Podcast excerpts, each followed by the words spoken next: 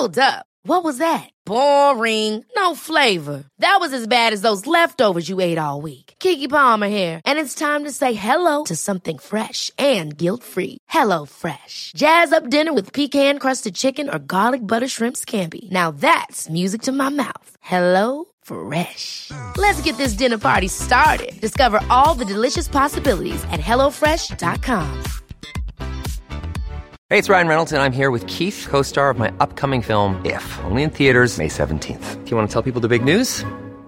All right, I'll do it. Sign up now and you'll get unlimited for $15 a month in six months of Paramount Plus Essential Plan on us. Mintmobile.com slash switch. Upfront payment of $45 equivalent to $15 per month. Unlimited over 40 gigabytes per month. Face lower speeds. Videos at 480p. Active Mint customers by 531.24 get six months of Paramount Plus Essential Plan. Auto renews after six months. Offer ends May 31st, 2024. Separate Paramount Plus registration required. Terms and conditions apply if rated PG.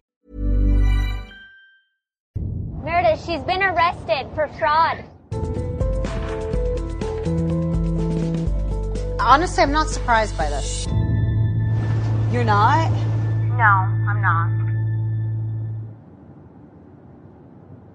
Why are you not surprised, Meredith? Are you, do you know something? Did she tell you something? Or Too many things didn't add up, and I've suspected that something was going on for a while. And now I kind of, it just, it's like validated that I was right. I'm not crazy. That's the bottom line. I've had a lot of open question marks with Jen. Is it beyond comprehension that this would happen? No. But to hear that somebody in your social circle has been arrested with multiple authorities descending on the beauty lab parking lot, yeah, that's shocking. I feel like we don't know her.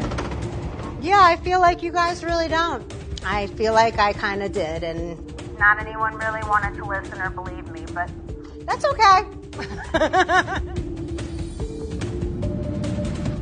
We have a lot to talk about. yeah, I'd say so. I love you guys. I can't wait for you to get here. The good news is, while everything else is falling apart around us, we do have a beautiful house here. Love you guys. See you soon. Mwah.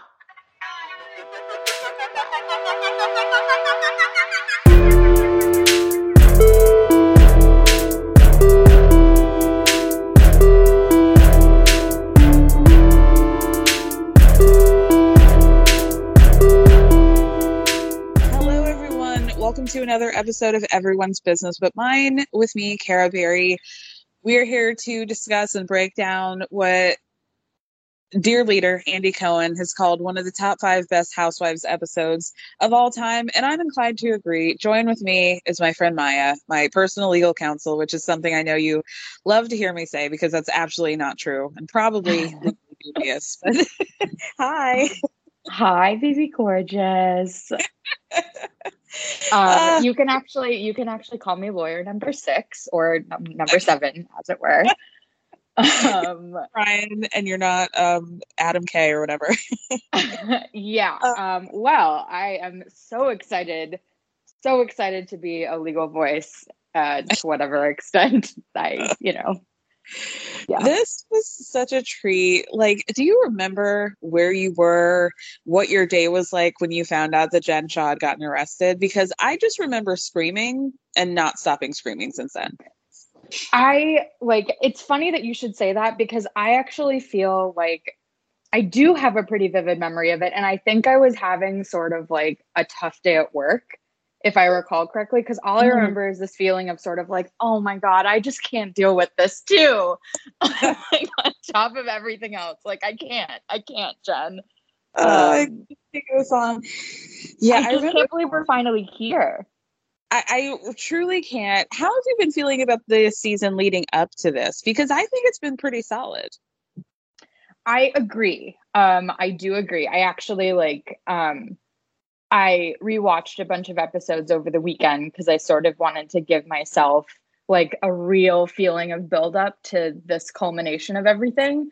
And it I you know, I I think I'd been starting to get like a little fatigued overall, just like between like Beverly Hills, um, like the reunion kind of being like putting me in a lot of different emotions um Uh-huh. like potomac like the season ending and like going into the reunion again like just a lot of emotions i think i was starting to feel just a little tired and Yeah. I wasn't giving Salt Lake like the due that it deserved. And so watching it again, kind of with like full attention just on it instead of like kind of going between different franchises, um, I feel exactly as you feel. I think it's been a pretty solid season. You know, not like thrilling, but also like pretty good. Like lots of different arguments going on, and then this like just upends everything in such a compelling way.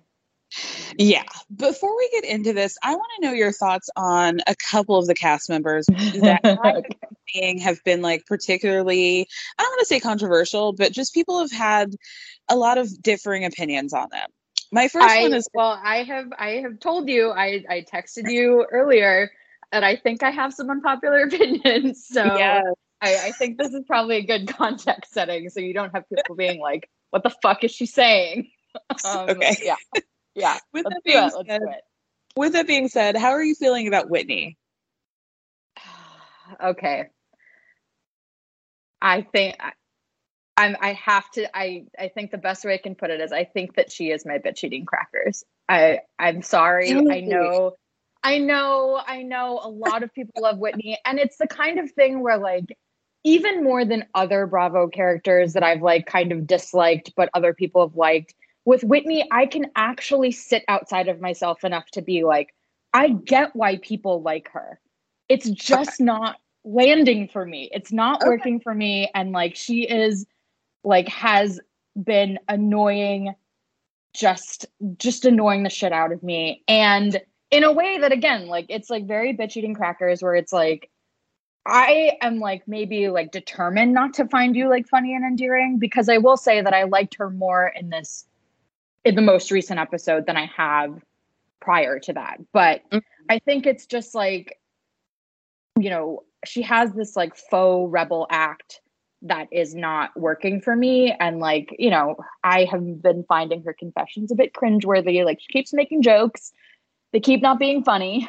Uh-huh. Um and yeah, I think that she is um like I think that she has come across as a bit like insecure with the Lisa stuff in a way that has also just contributed to this whole um you know feeling that I have that I, I think that like she's kind of caught between like knowing that fans didn't really like Lisa last year and also knowing that she was kind of one of the favorites like Whitney herself was one of the favorites.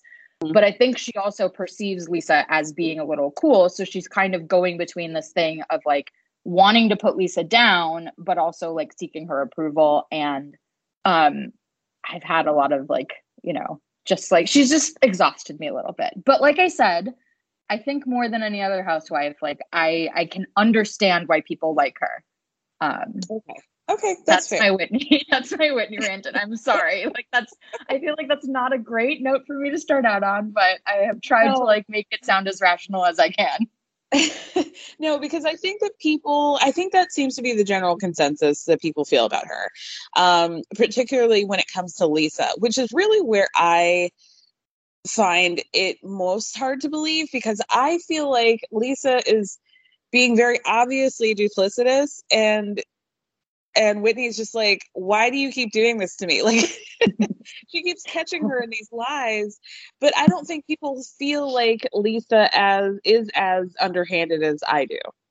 So that I, I actually love this. I, I actually really love this because I was just thinking about like the last couple of times that I've been on your, on your podcast. I feel like we have agreed on on pretty much everything except maybe Yeah. like Crystal's other pants. Um, this this is actually good because I am definitely like more team Lisa on all of this. And the thing is like I agree that she's being duplicitous, maybe not like in every single scenario. I think that um you know there's been times where I've been like I don't think she's lying. I think she's just like extra.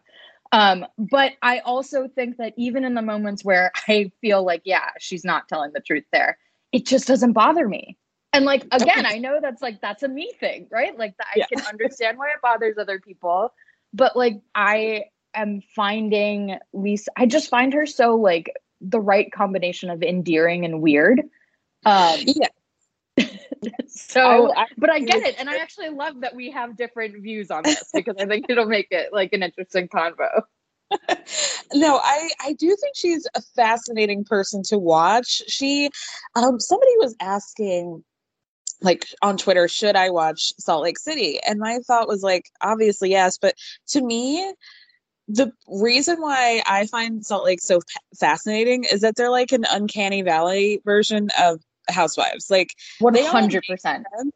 But it's all all every one of them has something off like it's like 80% there but then there's a veering off that doesn't quite make sense and it makes it more interesting to me um, i completely agree yeah lisa's number one for that for me um she like has these air of like i know she's kind of the one who brought the whole group together but she doesn't really have that alpha vibe but she no, kind of i agree completely it's kind of like Kyle in that way. Like there's something that's very Kyle about her.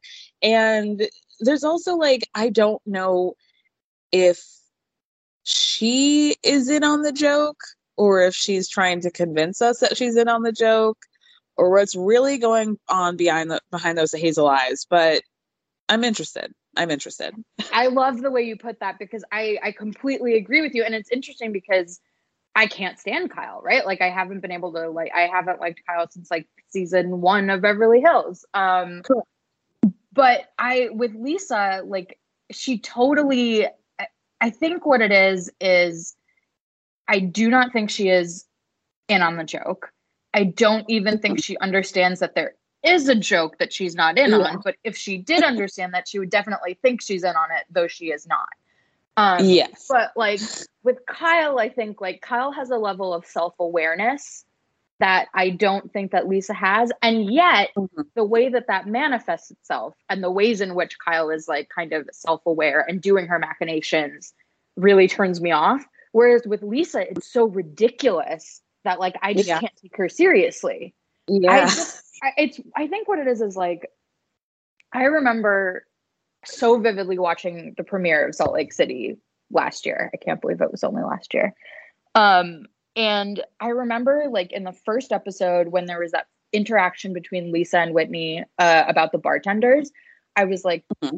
wow, I hate this woman, Lisa. Like she is mm-hmm. completely awful. I don't remember the last time I hated someone like right from the get go. She's such a snob. I can't stand her.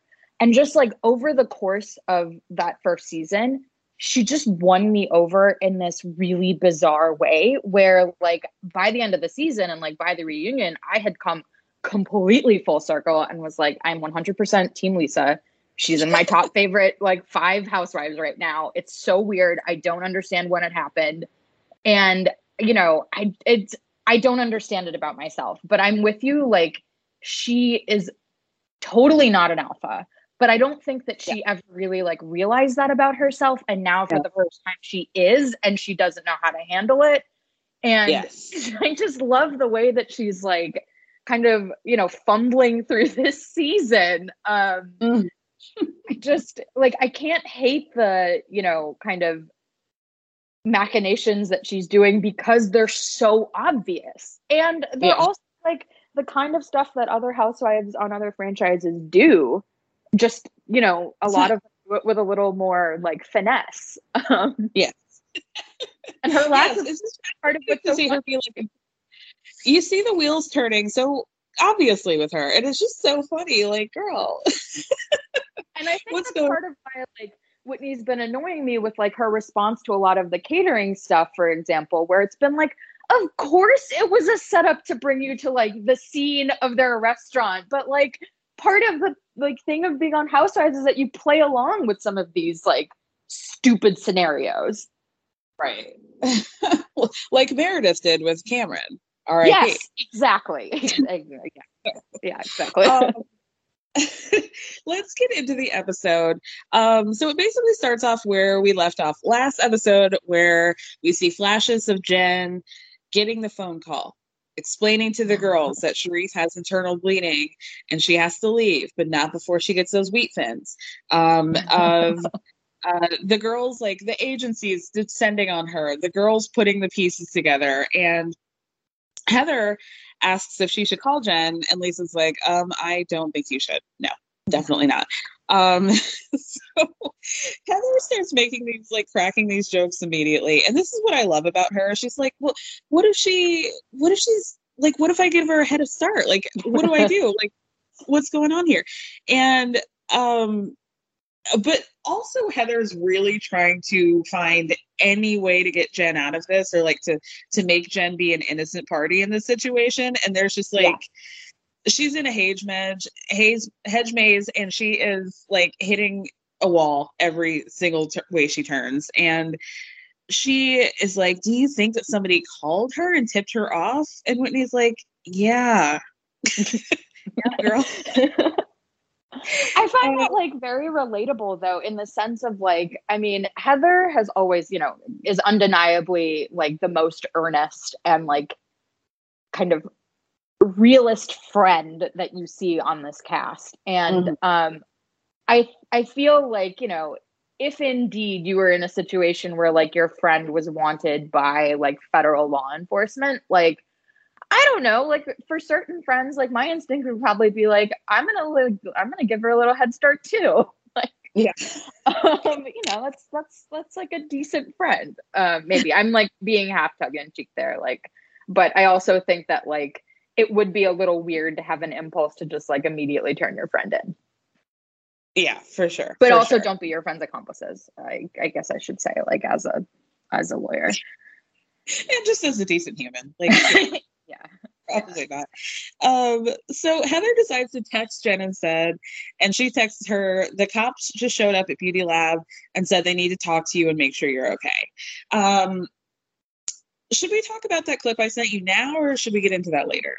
That's I I feel like we should talk about it now because that okay. is like that really threw me for a loop. I I mean I'll let you I'll let you introduce it. Okay. So this was on like the Bravo Insider. It's on bravotv.com. You have to sign up to get access. But I, I saw a TikTok. Thank God. You know, there's mm-hmm. always a way. There's always a path. You don't have to sign up for shit. Um, so this person showed the clip of Jen in the Bravo, the Salt Lake after show, explaining what happened when she left the parking lot. And she says that she got a call from a New York number. And so she picked it up and they're like, "Oh, we just want to make sure you're okay." She asked who they were. They're like, "Oh, we're from New York, and we just want to check on you." She said that she did get that text from Heather, but not until after she got off the phone. And so basically, she's trying to paint this as she thought that there was actually something wrong with Sharrieff, or there was the reason why she was getting a call from this New York area code was because she had years ago a restraining order against somebody in New York. And she was concerned that that was why they were calling. So this doesn't make any sense because I did the absolutely unwell thing of going to look back at this scene because I just wanted to like, you know, I wanted to go back to the room where it all happened. So yeah. when you when you see her obviously when she answers the phone she says hey baby which would be something for a select few amount of people right but when she hangs yeah. up the phone there's like a very brief moment where you can see the contact on her phone and it says sharrieff shah so for her to be like i, I was concerned she was kind of like halfway yeah. i was concerned about yep. sharrieff and his safety and also about this person that i have a restraining order against but it's like there was nothing wrong with Sharrieff, and you knew that. Yeah. So, and so I, I like this. Uh, it, this really threw me for a loop because I had already kind of like constructed what I thought was a pretty solid theory about what actually happened that what actually happened that morning, and everything she said completely blew it out of the water. But now that I've had more time to sit on it, I actually stand by my original theory, which is I think you know Sharrieff called her. Uh, well, okay, wait. I, I will. I will first preface by saying like I actually didn't care so much at the idea that she had lied about the internal bleeding and that Sharrieff had like told her that the feds were coming for her because frankly I kind of feel like that's what a spouse should do. And also like I think it is pretty reasonable for her and I've I've said this to you Kara but like I I stand by this. I actually think it's extremely reasonable for her to not get arrested, to not want to get arrested on camera and to like drive elsewhere to do so and A you know, thousand percent. Yeah, like I don't actually think she was trying to like go on the run like, you know, OJ Simpson White Bronco style. I think that she was like just leaving the place where production was set up and I think that is eminently fair. Um I, I totally, totally agree with you. Yeah, like if you were partnered with somebody and you knew that they were filming, and you knew, yes. like where they were, you'd be like, get the fuck out of there, like right now. Like, you know, make up a story Yeah. about me, say that I'm sick, uh, you know, get out to of see there. me in the Like, hospital. Just get out of there. I think that is Yeah. totally fair because like this is gonna be humiliating and bad enough already. Like I think I, I think that like I don't think there's anything wrong with the fact that we didn't see her arrested on camera. I think like I- like that brings in like my own feelings about the criminal justice system, which I'm sure we will get into quite a lot in this episode. But like Yeah. I'm fine with not seeing that on camera personally. I understand other people want to, but like I don't need like that level of sort of like America's Most Wanted or cops on Bravo personally. totally. Um, so my theory was that, you know, I actually think that the search warrant and arrest warrant were executed at the house first because I was thinking about it and you know I my personal theory is that the feds went to the house thinking that she would be there and executed the search warrant and arrest warrant at the same time but you know she wasn't there so they couldn't execute the arrest warrant. And um you know we just didn't see that footage on the show later because Bravo was making it more dramatic um kind of showing the order of things. But if that is in fact what happened and Sharrieff was at the house when the like search warrant and everything came on, then he may have called Jen and been like, "Hey, the feds are here. Like we've told them that you're at Beauty Lab," which by the way, for me explains how the feds knew that she was at Beauty Lab because my guess is that they went to the house and whoever was at the house said, "No, she's about to leave on a cast trip and that's where they are." Mhm. Um and then, you know, so she knew what was happening at the house and she left. So, I- mean, I just, I think that the reason that she then pivots in the after show is because she sees that people are like pissed at her or now knows that people are pissed at her for like lying about the internal bleeding. So she's now trying to make it seem like she was telling the truth. And instead, it was the cops that were being shady. But I just think it's so stupid because, like I said, I think like what she actually did was probably like the most rational thing that she could have done under the circumstances. And Yeah, I I wish she would just like say that. Yeah, I mean, I, I can't imagine there would be a person on this planet who hears that there are a bunch of agencies on your fucking ass. Like, you're not going to be like, okay, well, I'm just going to kick it here and run it on my Yes. side. I'm just gonna let him arrested. wait. Like I'm gonna wait for him here. No, like, not going to happen. Um, she also, frankly, may not have even known that they were coming to Beauty Lab. To be honest, like if like, and again, that like assumes that assumes my theory that I have taken, which is that they went to the house, they were then told that where she was, and then they went there instead, which may not have happened. And I'm I'm so I'm fully, you know, not I'm not married to this in any way. Just saying, like, but like Yeah. she may not have known like that's where they're coming to. She may very well have been just driving back to Park City, which is what like an hour away from Salt Lake. I don't know. Like, I Mhm. don't know Utah, but it's some distance. So I don't know. Like yeah. I don't want to. I, I I should say like I don't want to come in here and like you know with some like great defensive Jen Shah, but like because you know I don't feel that way. But it is also hard for me to just like um not kind of think through these different angles and kind of in some ways at least think about where she's coming from from with some of this stuff. I hope that that makes sense and isn't like a I'm here like with the great case no. for. I don't think there's a person on this planet outside of Jen Shah who is on Jen Shah's side. So I yeah. think um so then Lisa calls her husband John and she starts what I believe is fake crying and she's crying like John Homeland Security came and they showed up and they had guns and I'm so scared like you weren't scared what you I talking- thought it was real crying. but not like, I mean, not like, you know, I, I just think that she was like freaking out. And I think that she's kind of like this weird bird that just like flaps her wings and makes a lot of noise. Um, but that's like genuine emotion as it is coming from her. Well she immediately stopped crying when he hung up the phone so I don't That's know true. that's that's that is fair point. Fair point. Um, she she's really cracking me up this whole time.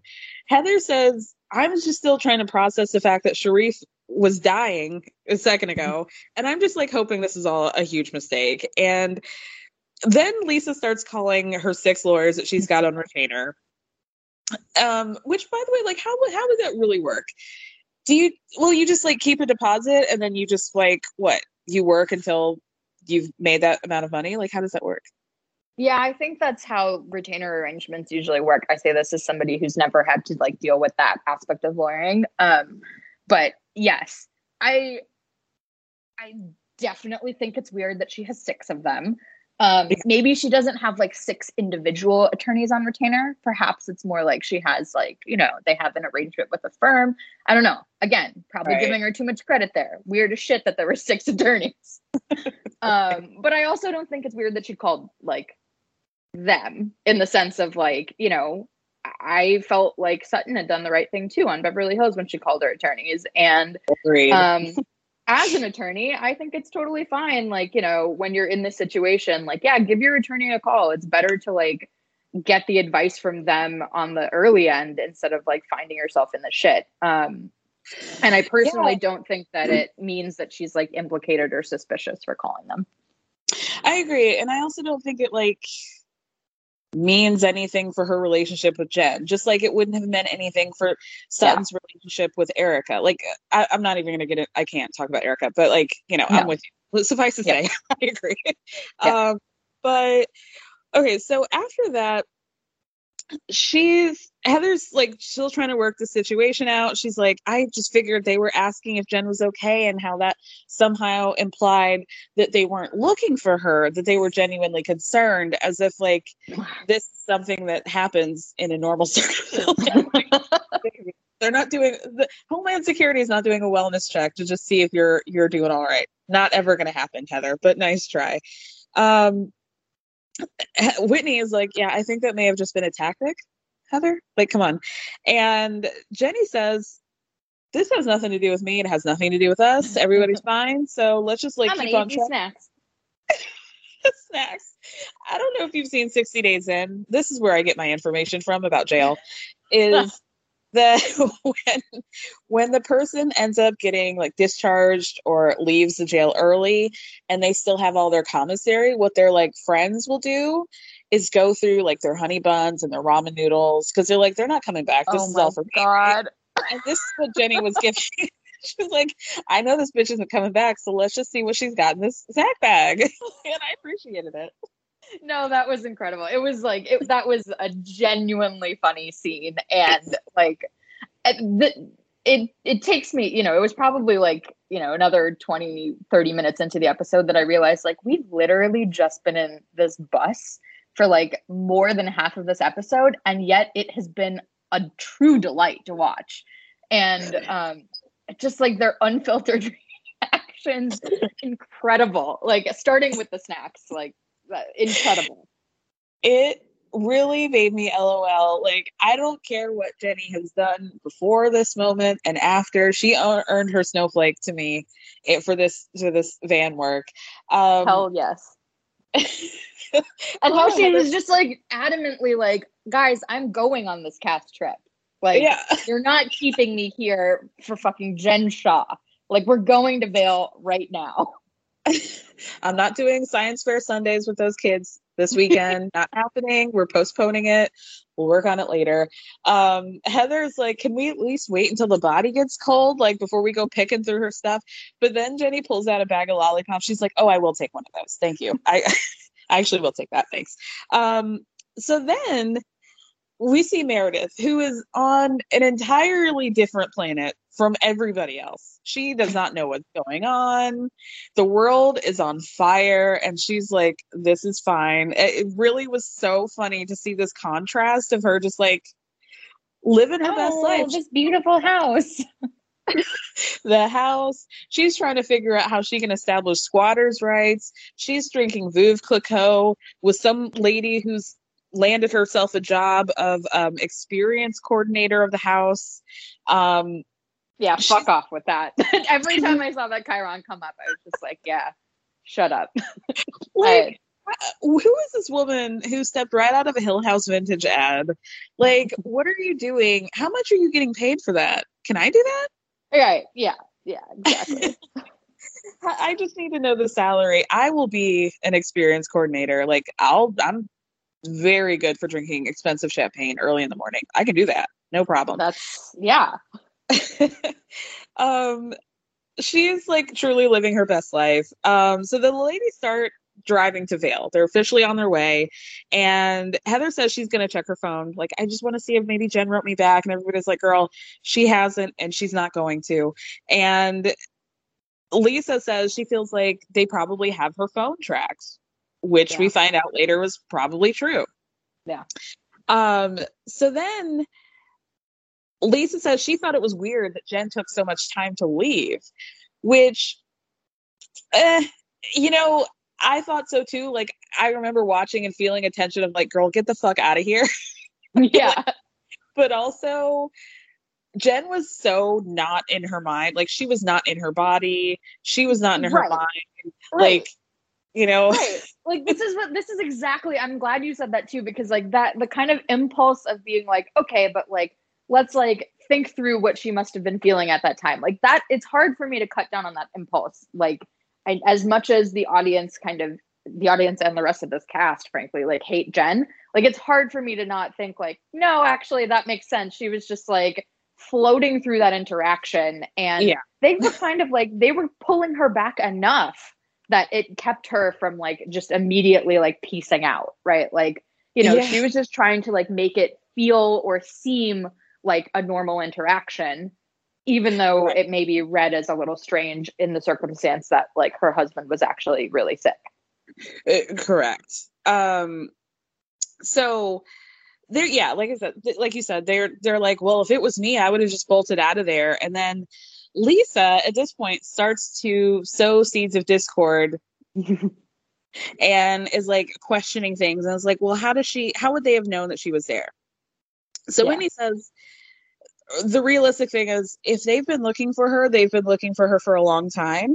And Lisa keeps saying, well, how did they know? How did they know? How did they know? Until Whitney's finally said, well, somebody told them. So she keeps repeating it until somebody finally believes her. And you could see as soon as Whitney says, well, somebody must have told her, she's like, I did it. I did it. Thank you. and I love I, this. I agree with you to a certain point, because but I don't see that as like a Lisa waiting until somebody else picks it up. I see that as like a Whitney was perfectly willing to pick up what Lisa was putting down. Yeah. And like, and also like Lisa, I think, you know, spinning out and suggesting that like there were only seven people that knew, like that's that's bullshit. See, like I I love Lisa, but that's insane. Like there is an entire production schedule, right. honey. Like, you know, it is it's like that is crazy. But also like Whitney saying then saying a little later on, like, well, I think what if Lisa was the one that told? Because it's just weird that she keeps saying it. Like they're two sides of, if not the same coin, like certainly a very similar coin. See, I was with Whitney on that because I thought she was coming from a place of she keeps trying to say like it's weird, but it seems like she's trying to throw us off the scent of her. And that's weird to me. Mm. Um but we can talk about that in a second. I so. yeah, I think part of I, at the heart of how I feel about a lot of the stuff with Lisa is that I don't think she's a good enough actress to pull that kind of stuff off. And for me at least, it's not reading like like that was the reaction. But maybe I'm reading her wrong, right? Like I'm I'm I'm uh, willing to entertain that. um so yeah, like I said, she gets in that confessional is like only seven people knew I just think that's really sus. And I was like, no, it's not. Um, Heather says, can we at least have a sigh of relief that Sharrieff doesn't have internal bleeding? And Lisa's like, well, I never really believed that because of Jen's reaction and how she said she might come back, but like, I'm pretty prag- pragmatic. If if that were my husband, I would have been really upset. And like, it just she, she really cracks me up. And then she asks Jenny what she's thinking, and Jenny says, "Well, I think that they probably had a warrant because they wouldn't have been able to hunt her down like this if they didn't. I mean, I was gonna say, like, yeah, of course they had a warrant, Jenny. Like, and again, like, I don't know if that's like me with like having just enough like experience or like understanding of law enforcement to be like, you don't have like four agencies show up for somebody if you don't have a warrant. Right. uh, um, Heather's like, do you think that they would have handcuffed her? And we're like, Heather, keep up, girl. Yes. I know. Exactly. Absolutely. There are people there with every single one of them had a bullet for proof vest. I was just gonna, gonna say exactly, exactly that. what, what are you thinking, sis? She's really, really funny.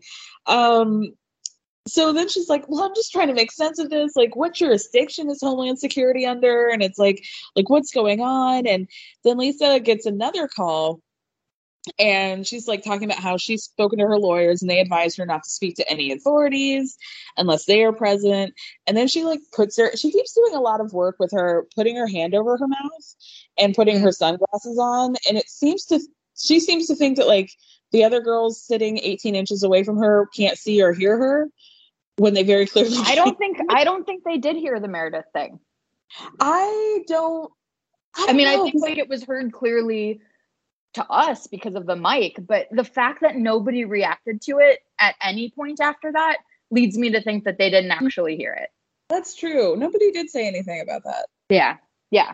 So like I agree with you. Like it's stupid because it's like, girl, we like you're actually making it clearer, like the audio clearer for us. Right. But but I actually think that it like what she was intending to do was not have the other women hear it at that second. She really cracks me up. Um, when Lisa gets off the phone, Whitney asks her if she knew anything since they had been the closest to to each other over the past few months. And she says, We never talked about business at all. And then Heather says, Yeah, I had Jen on my podcast. I sat there with her for an hour asking what her job entailed, and she just like really couldn't give me any information. But suddenly Whitney has this whole breadth of knowledge about how all of this works. and yeah, informative, I have to admit. Um, yes. It's weird. I, I can't say that it's like suspicious because all of this is happening in the moment. So it's not like she would have had time. But it's definitely weird that she knows all of this. But totally. She, and I, I I completely sorry, go ahead. No, no. Um, she just says that basically they do lead generation. And so, you know, when you do like an opt in, if you're signing up for whatever, or you're buying something online, you can opt in or out or getting these promotional emails. And then those people buy those leads. And then from there, Jen did what she did. And she says in a confessional, she always thought it was suspicious because the fact that Jen is basically balling out of control didn't mm-hmm. add up what she knew these marketers made from their mm-hmm. salary. So, yeah. Um, I thought it, it was really weird at first, like how much when I first watched it. Um, you know, I was like, oh, how is she able to explain this to this level of detail? When and like you know, and I felt like I saw some reaction online being like, well, she just like read stuff about it, and I'm like, yeah, but like this like descriptions and a kind of understanding of how Jen's business worked didn't actually like come out until later than that. Like I, you know, it seemed weird that she had this level of detail um, you know, at at the point that she was saying it on camera. But then like I thought about it a little more and um you know, and rewatched the way that she said it and it actually made more sense to me because she was just describing like how lead lists work generally. And mm-hmm. um I did my own little bit of research by just looking at her husband's LinkedIn page, which is minimal research, but he like, you know, has his entire background and career in sales. And mm-hmm. like it also from the jargony descriptions of his job stuff also sounds like in fact a lot of it kind of had to do with like sales development, which I and um, direct communication to people, which to me sounds a lot also like, you know, marketing and i'm not saying i'm i'm sorry just to be clear i am not saying at all that he was doing anything close to what jen was doing i just mean that like his experience in that field and probably her you know her own work experience or her knowledge from working with him is that she probably has a pretty full understanding of how lead lists work and like the ways in which they can be um used illegally. So, um, yeah, Yeah. I did not mean to make it sound like nefarious, though I do also recall hearing that he might have had some in employment or involvement with MLMs, but I'm not getting into that. But I was actually Yeah. trying to say something in her defense. I, I saw that about Justin being involved in an MLM too, and also that he's got a lawsuit against himself as well currently. So I didn't look into that, but y'all can. Um, so yeah, the ladies make a pit stop. Lisa and Jenny get off the bus first, and then Heather, excuse me, Whitney corners Heather and says, like, don't you think it's kind of weird? Uh, like how Lisa reacted and says that I just feel like she knows something. And then we get another flashback of Lisa calling all of her lawyers, being like, I'm shaking. I'm absolutely shaking. What's the pro? Like, what's going on? Do you have any answers? I, I'm, I'm just shaking. Like, I, I love this because I feel like that is more of a genuine reaction than like Whitney, who to me kind of reads as like very poorly disguised glee as she's like reading all of this stuff. And for me, it's like it seems more understandable to be like shaken in a way that Lisa appears to be to me than like, you know, just like snickering in the corner like Whitney was. I would have been Whitney. Maybe that's the problem, is that I would have right. Fair enough. I mean Um, I, I i'm not saying i would be lisa either because i also think like i would do exactly what you know exactly what i did when i did found out which is like all right let me google for the charges. And like let me just refresh myself on what the em- elements of like proving those charges would be in court. Um and then being like oh yeah she fucked Um, so when the ladies get back in the car, Heather keeps waxing optimistic about how she hopes this is just a paperwork issue or that Jen could bail herself out really quickly and just scoot on over to Vail afterwards and everything's going to be fine. And, you know, it's like, we don't know anything right now. Like, we don't, at that point, they don't know what the charges are. They don't know Mhm. anything except for people are looking for her. And then they try to figure out who could possibly know. And Whitney says to Lisa, well, maybe it was maybe it's Stuart now. Is it like they're trying to figure out who they can talk to to get more mm-hmm. information from? So Lisa suggests maybe Stuart, and she's like, but he's not the one who dropped her off, so maybe he doesn't know what's going on. it's like, girl, Stuart's got his own problems. yeah. yeah stuart's not going to answer you either so at this point, Whitney looks down at her phone and she's like, "Oh my gosh! Oh my gosh! Oh my gosh!" Real Housewives star arrested in money laundering and fraud scheme. I have the fucking chills, which is something that like I I associate now so much with Danny Pellegrino that like i was just going to say it's not even her quote anymore. It's Danny's. know. I was sort of like, oh, she used that quote, and I was like, oh, that that is the quote. That is like, this is this is technically the first time we've seen it. um, so Lisa and Heather freak out. They yell at Whitney, like, send us the link right now. And Heather starts reading. She starts crying. Then Lisa sees Heather crying and she starts to cry. And it's just like a whole thing. She's like, I feel so bad right now. I feel. It, here's why Lisa doesn't sound uh, genuine to me is that she also says her emotions at the same time. it's like, well, if that's how you I- felt, feel them. That is, and it's, it's funny to me because that's one of the reasons why I'm reading her is like, no, this is just she's so fucking weird. Like, it's just this is just the way she is. She's over dramatic, and like she was the same way. Like, I, I don't know. I feel like every time we've seen her really freak out, that's exactly what she's done, and she's Mm. like, she's basically. That's why, like, I think of her as like a weird bird because it feels like she's just like flapping everything. And Yeah. that to me reads as like she just can't help it. Like that's she's just like expelling all of this emotion, but in a way that is like weird.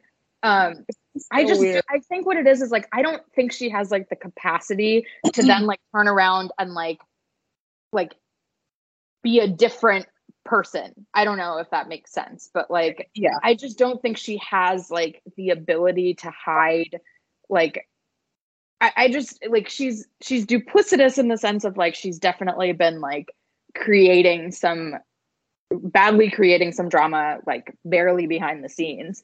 But like i just don't think that she has the ability to like turn around and like like i don't think we'd it's we wouldn't see her like turn around and act completely like differently. I don't know how to describe what i'm saying. It, Mhm. it wouldn't be like Yeah. a i don't know. I just don't think she has that ability and i just yeah i i like i said i also just like enjoy her so i'm probably giving her a lot of benefit of the doubt and that's fair. I, I've done it to many a housewife in the past. Um, Jenny, speaking of reactions, Jenny is unfazed. She, I've never seen somebody less bothered. She is sipping on a Barq's root beer. She's having a time in her a time of her life, not a care in the world. And Whitney tells Jenny, like, um, I told you earlier that I knew something about Jen's life didn't add up, and like the money she was spending was pretty crazy. And honestly, but like I didn't think it was like this. I thought she had a sugar daddy. In confessional, she's like, "Well, I did. I had a sugar Yeah. daddy. So takes one to know one, right?" Um, Yeah.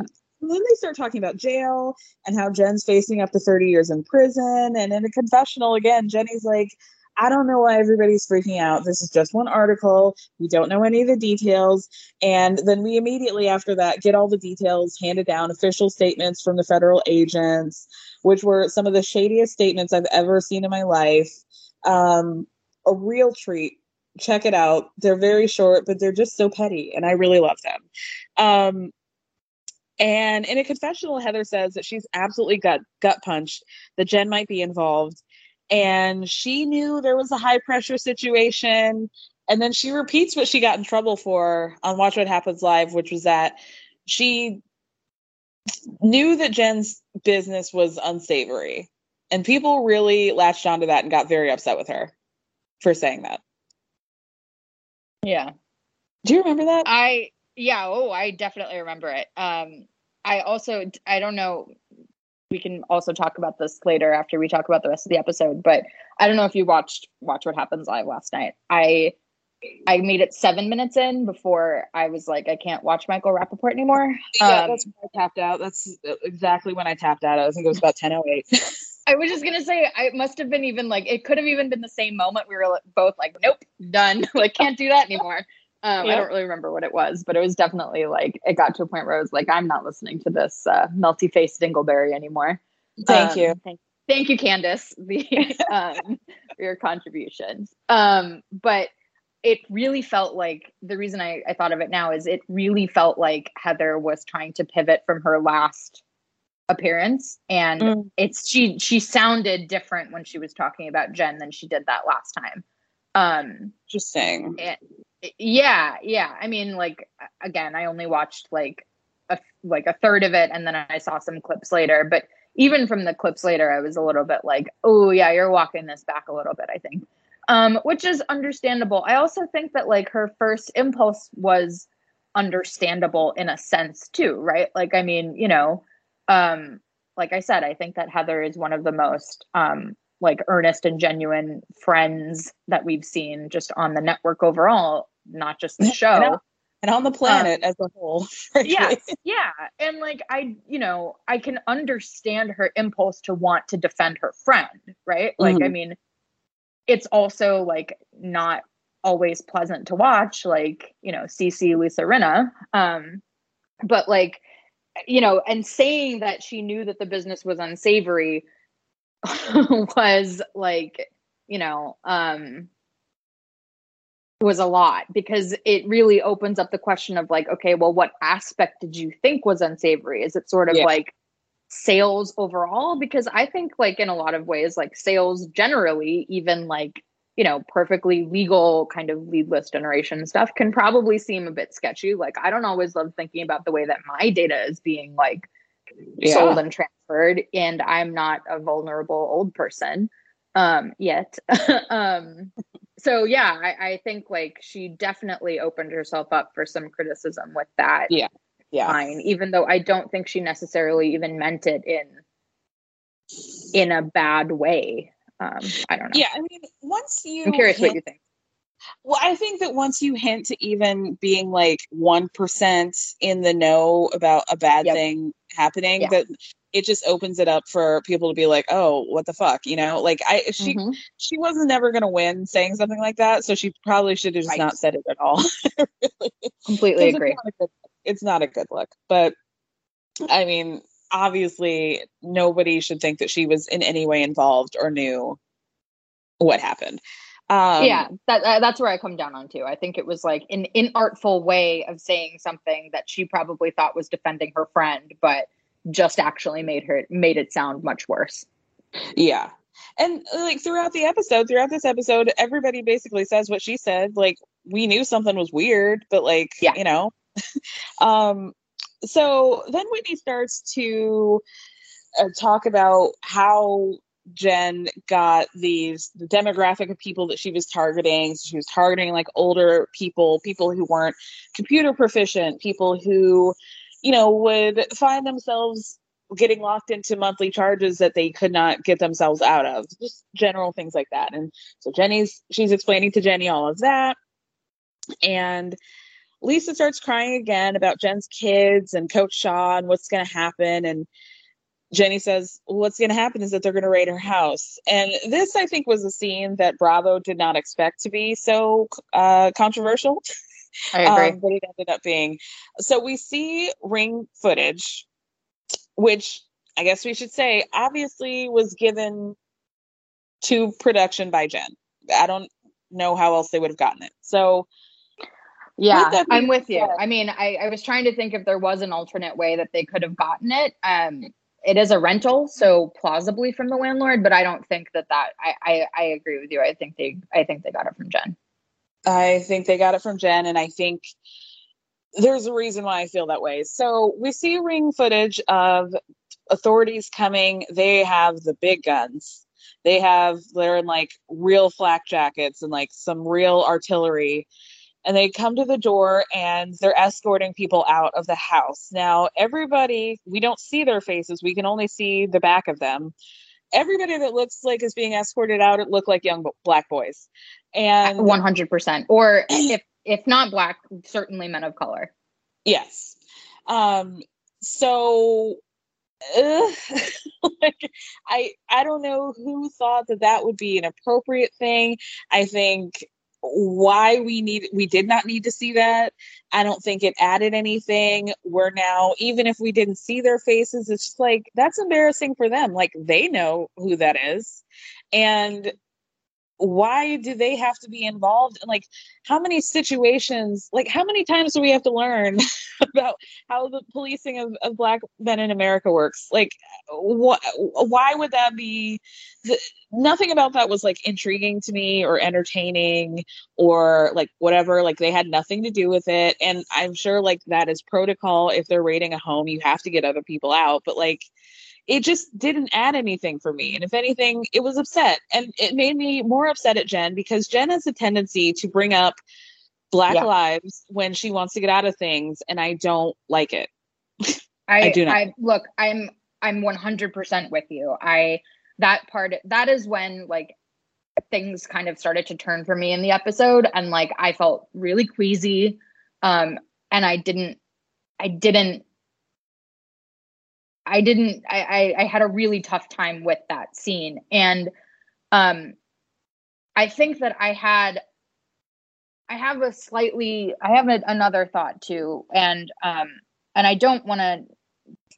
I agree with everything that you said, and I think where I ultimately come down is that it was fucked up for her to to give that footage and to to put it on there. Yeah.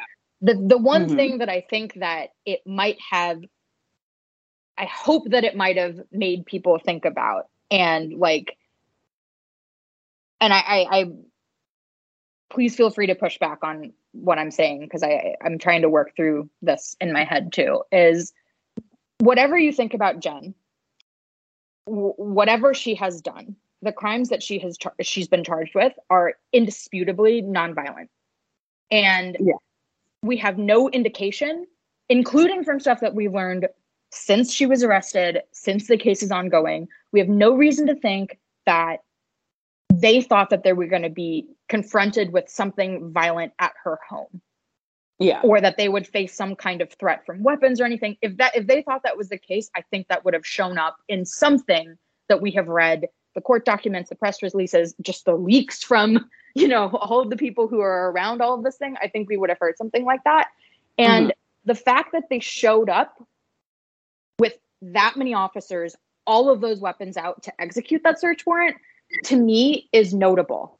And yeah. I, I think like, you know, like I said, I still come down on the fact that it is humiliating and horrifying that like her family members were put into that situation and like had to be let out by them. But I, I do have to say that I think that they're like, I'm in some ways like, I don't want to say glad because it's not a feeling of like gladness, but like, I think it's notable that they showed up with that kind of force, like for this kind of an arrest. And that right. compute for me either. And so you know, I don't know that that's necessarily what she was trying to get at when she released the when she gave Bravo the footage. And I don't know that that's necessarily what Bravo was trying to show either, but that's what stood out to me is I was like, okay, but why are they all there like that? Like mm-hmm. they have shown up the same way for a white person like this. Like right. what's going on here? So like I, I don't want to disagree with anything that you said because on balance I don't think that it added anything, but that that was certainly a thought that I had. Like no, yeah. Why? Like this is also like our tax dollars. Like, do we need right. that? Like, no, we don't. Yeah, like what was the thought process behind all of that artillery, all of those manpower? Like, what was it? Like, I I've seen situations where the SWAT team shows up and it's like legit, but like there must have been a reason. I don't know. It, it, I just didn't like it. We'll just end it. yes, yes, no. And so yeah, I, I agree with you. And I don't think that like the idea of showing like, hey, this is kind of fucked up, I don't think that outweighs um how messed up it was to see her, I think, son and nephew being like marched out of the house. I don't think that outweighs it. It just like is another added dimension to the whole thing. Right. And like let's say that was Omar. Let's say one of those boys was Omar, which it likely yeah. was.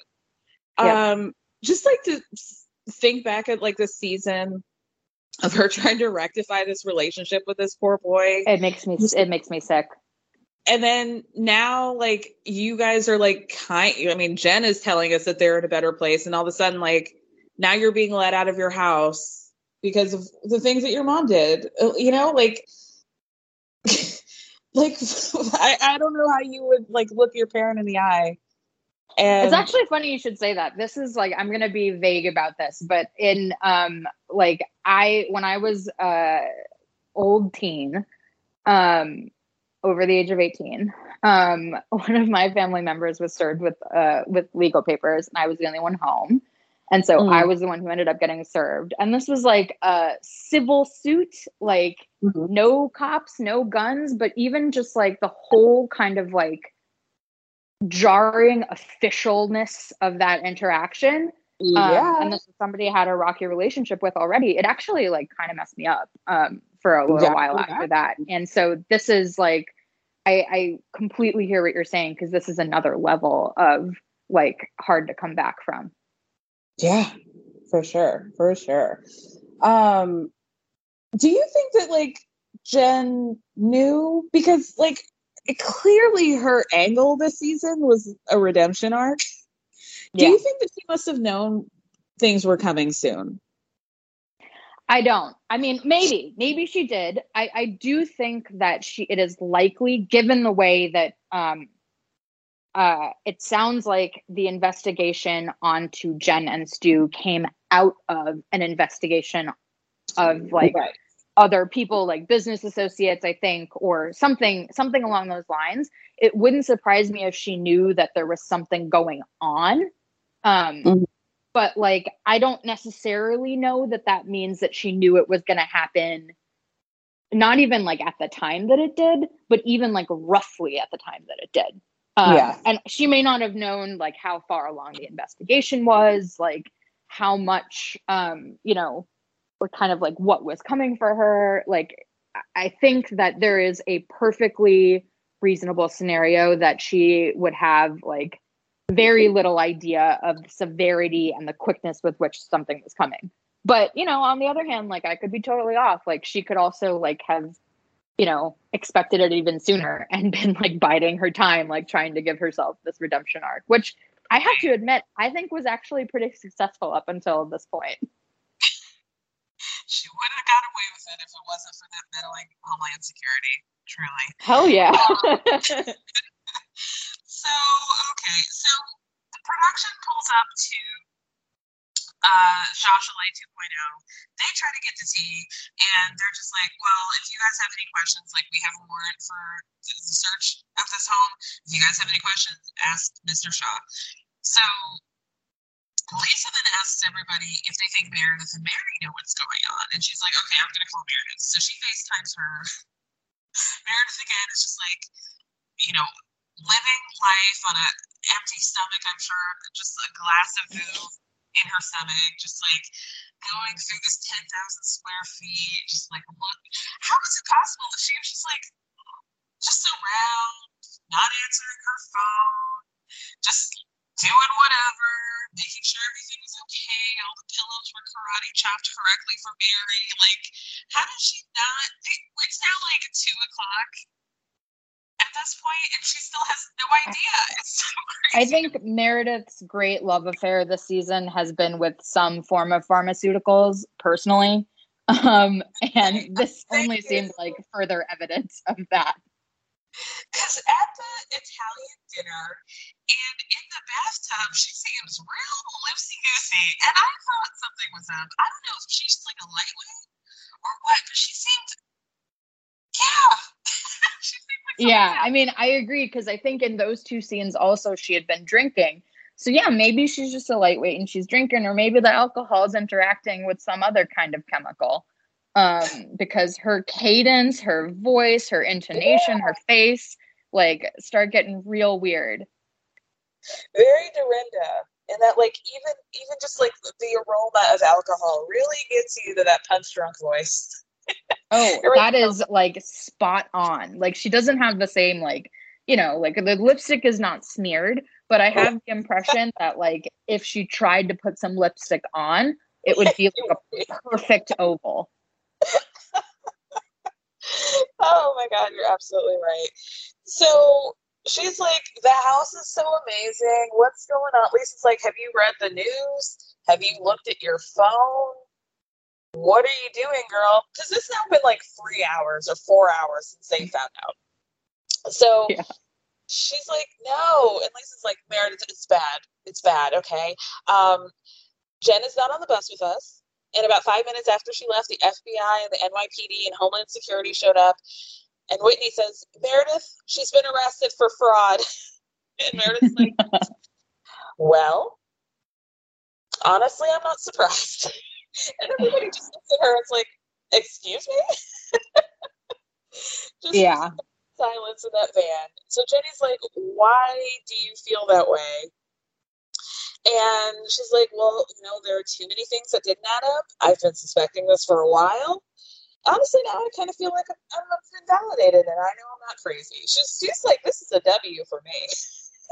I was just gonna say, like, I think you know, a lot of them were like saying, like, oh, like Meredith doesn't even sound like she sounds unfazed, like she doesn't sound like sh- she's surprised at all. Um, like she has like no reaction, and I'm like, I actually think that there was a reaction. I think she was mm-hmm. happy um and you know i i will admit that like when i for like it's funny now when you're recounting it and i'm like thinking back on the scene like i'm more amused by it but like at the moment that the scene was happening i remember like feeling really off put by it. And i think it's because it had come right after the scene where we saw the kids being marched out. Yeah. Um and so i was a little bit like oh like this is a little gross to be like i knew she was like this and you didn't believe me. Um just because there's like more than like it's more than just like housewives petty like bullshit at stake right now. And mm-hmm. um so i don't mean to like bring it down because uh you know but that I, that was my like first reaction to the scene was a little bit like this is a little gross. Um you know you could at least like pretend that you feel bad for her like family. Or at least be like surprised like be like oh my god like what? The, like it happened? And she does kind of explain it later. And she says um like she's had a lot of question marks with jen and it's not beyond comp- comprehension that this would happen. She's like, is it shocking that a member of my social circle um, had federal agents come to a parking lot? Yes. Is it shocking right. why? No. it's right. Not. Right. Um, yeah. Fair explanation. I agree. she's like, she's full on like easy breezy, beautiful bad bitch, and it's like, well, I just feel like we don't know Jen at all, and um, somebody says I feel like we don't know Jen at all, and Meredith is like, I feel like I've been trying to tell you guys, but that's okay. That's okay. And then Lisa says, I feel like we have a lot to talk about. and she's like, Yeah, well, the good news is that while everything is falling apart around us, we do have a beautiful house. Love you guys. See ya. I um yeah. like what girl? Girl. Yeah, like, like Meredith is a big question bit. mark for me. I literally will go back and forth within like two within the same scene and be like, do I love her? Do I hate her?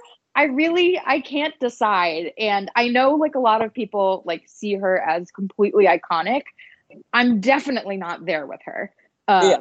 you know, I think like yeah, like I you know, I I will like maybe I don't want to pull us out too much of the episode, but I, I I remembered like something I was thinking about is I think a lot of my misgivings with like Meredith and Whitney are a hangover from that reunion um in the first season. And like the way that Meredith for example was kind of I don't remember the exact quote off the top of my head but I recall the very strong vibe of her saying that like you know it was worse to be called racist than to actually like you know kind of the issues of racism. And I remember she was really like disdainful of the idea that like Brooks was like privileged. And like yeah. those have stuck with me in a way with Meredith, I think. Um Fair. and I'm I'm not like so I'm not quite like I'm a little unsure and on weird footing with her. But like yeah. So it was a little bit like, okay, I don't know, like I know you don't like Jen, but like did you really like think it was so bad that she was like defrauding elderly people? That is a little weird. Ever catch yourself eating the same flavorless dinner three days in a row? Dreaming of something better? Well, HelloFresh is your guilt-free dream come true, baby. It's me, Keke Palmer. Let's wake up those taste buds with hot, juicy pecan-crusted chicken or garlic butter shrimp scampi. Mm. Hello Fresh. Stop dreaming of all the delicious possibilities and dig in at HelloFresh.com. Let's get this dinner party started. Hey, it's Ryan Reynolds, and I'm here with Keith, co star of my upcoming film, If, only in theaters, May 17th. Do you want to tell people the big news? All right, I'll do it. Sign up now and you'll get unlimited for $15 a month in six months of Paramount Plus Essential Plan on us. Mintmobile.com slash switch. Upfront payment of $45 equivalent to $15 per month. Unlimited over 40 gigabytes per month. Face lower speeds. Videos at 480p. Active Mint customers by 531.24 get six months of Paramount Plus Essential Plan. Auto renews after six months. Offer ends May 31st, 2024. Separate Paramount Plus registration required. Terms and conditions apply if rated PG. This episode is sponsored by BetterHelp. As we all know, when it comes to everyone's business, I like to mention it all, but when it comes to mine, I like to keep things a little bit closer to the chest. But that method doesn't always work when it comes to your mental health, and we all need a way to purge and get it out. Therapy is a safe space to do that and to figure out how to work through whatever's weighing you down by learning positive coping skills and all the tools you need to help you be the best version of yourself. BetterHelp is entirely online, designed to be convenient, flexible, and suited to your schedule. So you can just fill out a brief questionnaire to get matched with a licensed therapist, and you can switch therapists at any time for no additional charge. So get it off your chest with BetterHelp. Visit betterhelp.com slash everyone's business today to get 10% off your first month. That's betterhelp, H-E-L-P dot com slash everyone's business. Right, right. Um, so when Lisa hangs up, she tells everybody, I think Meredith knows it more than we do. And this is my question is why does she keep I wonder I want to know why she initially thought that Meredith had something to do with it. I think because Meredith wasn't there, she didn't show up there at the lab to ride with them. But that's what I would have thought too. Um sorry, go ahead. Well, no, I I also feel like Meredith is having fun with this, and she's not really doing herself any favors to have people to not believe that she didn't have something to do with this. it's right. Like, well, that's exactly what I was thinking too. Yeah. Yeah. Um, until I saw the preview for next week, and there's just that little clip of like Meredith saying that she got a PI. And mm-hmm. look, that maybe that's out of context. Maybe that's gonna like be totally against like when the scene actually comes out next week, it'll be totally different. But yeah. it wouldn't surprise me if indeed she had a PI that was like looking into Jen stuff, and Lisa knew that, and that's why Lisa's like, oh shit, like I think Meredith mm-hmm. knew something because you know, she's had somebody looking into something like that. But I don't know, like that, you know, it would also be weird if Meredith had a PI on Jen. So perhaps that's not actually what was happening. I mean, Meredith has been dropping hints that she's coming for Jen this whole time. So I know. I, I guess it's not unfair for Lisa to think that.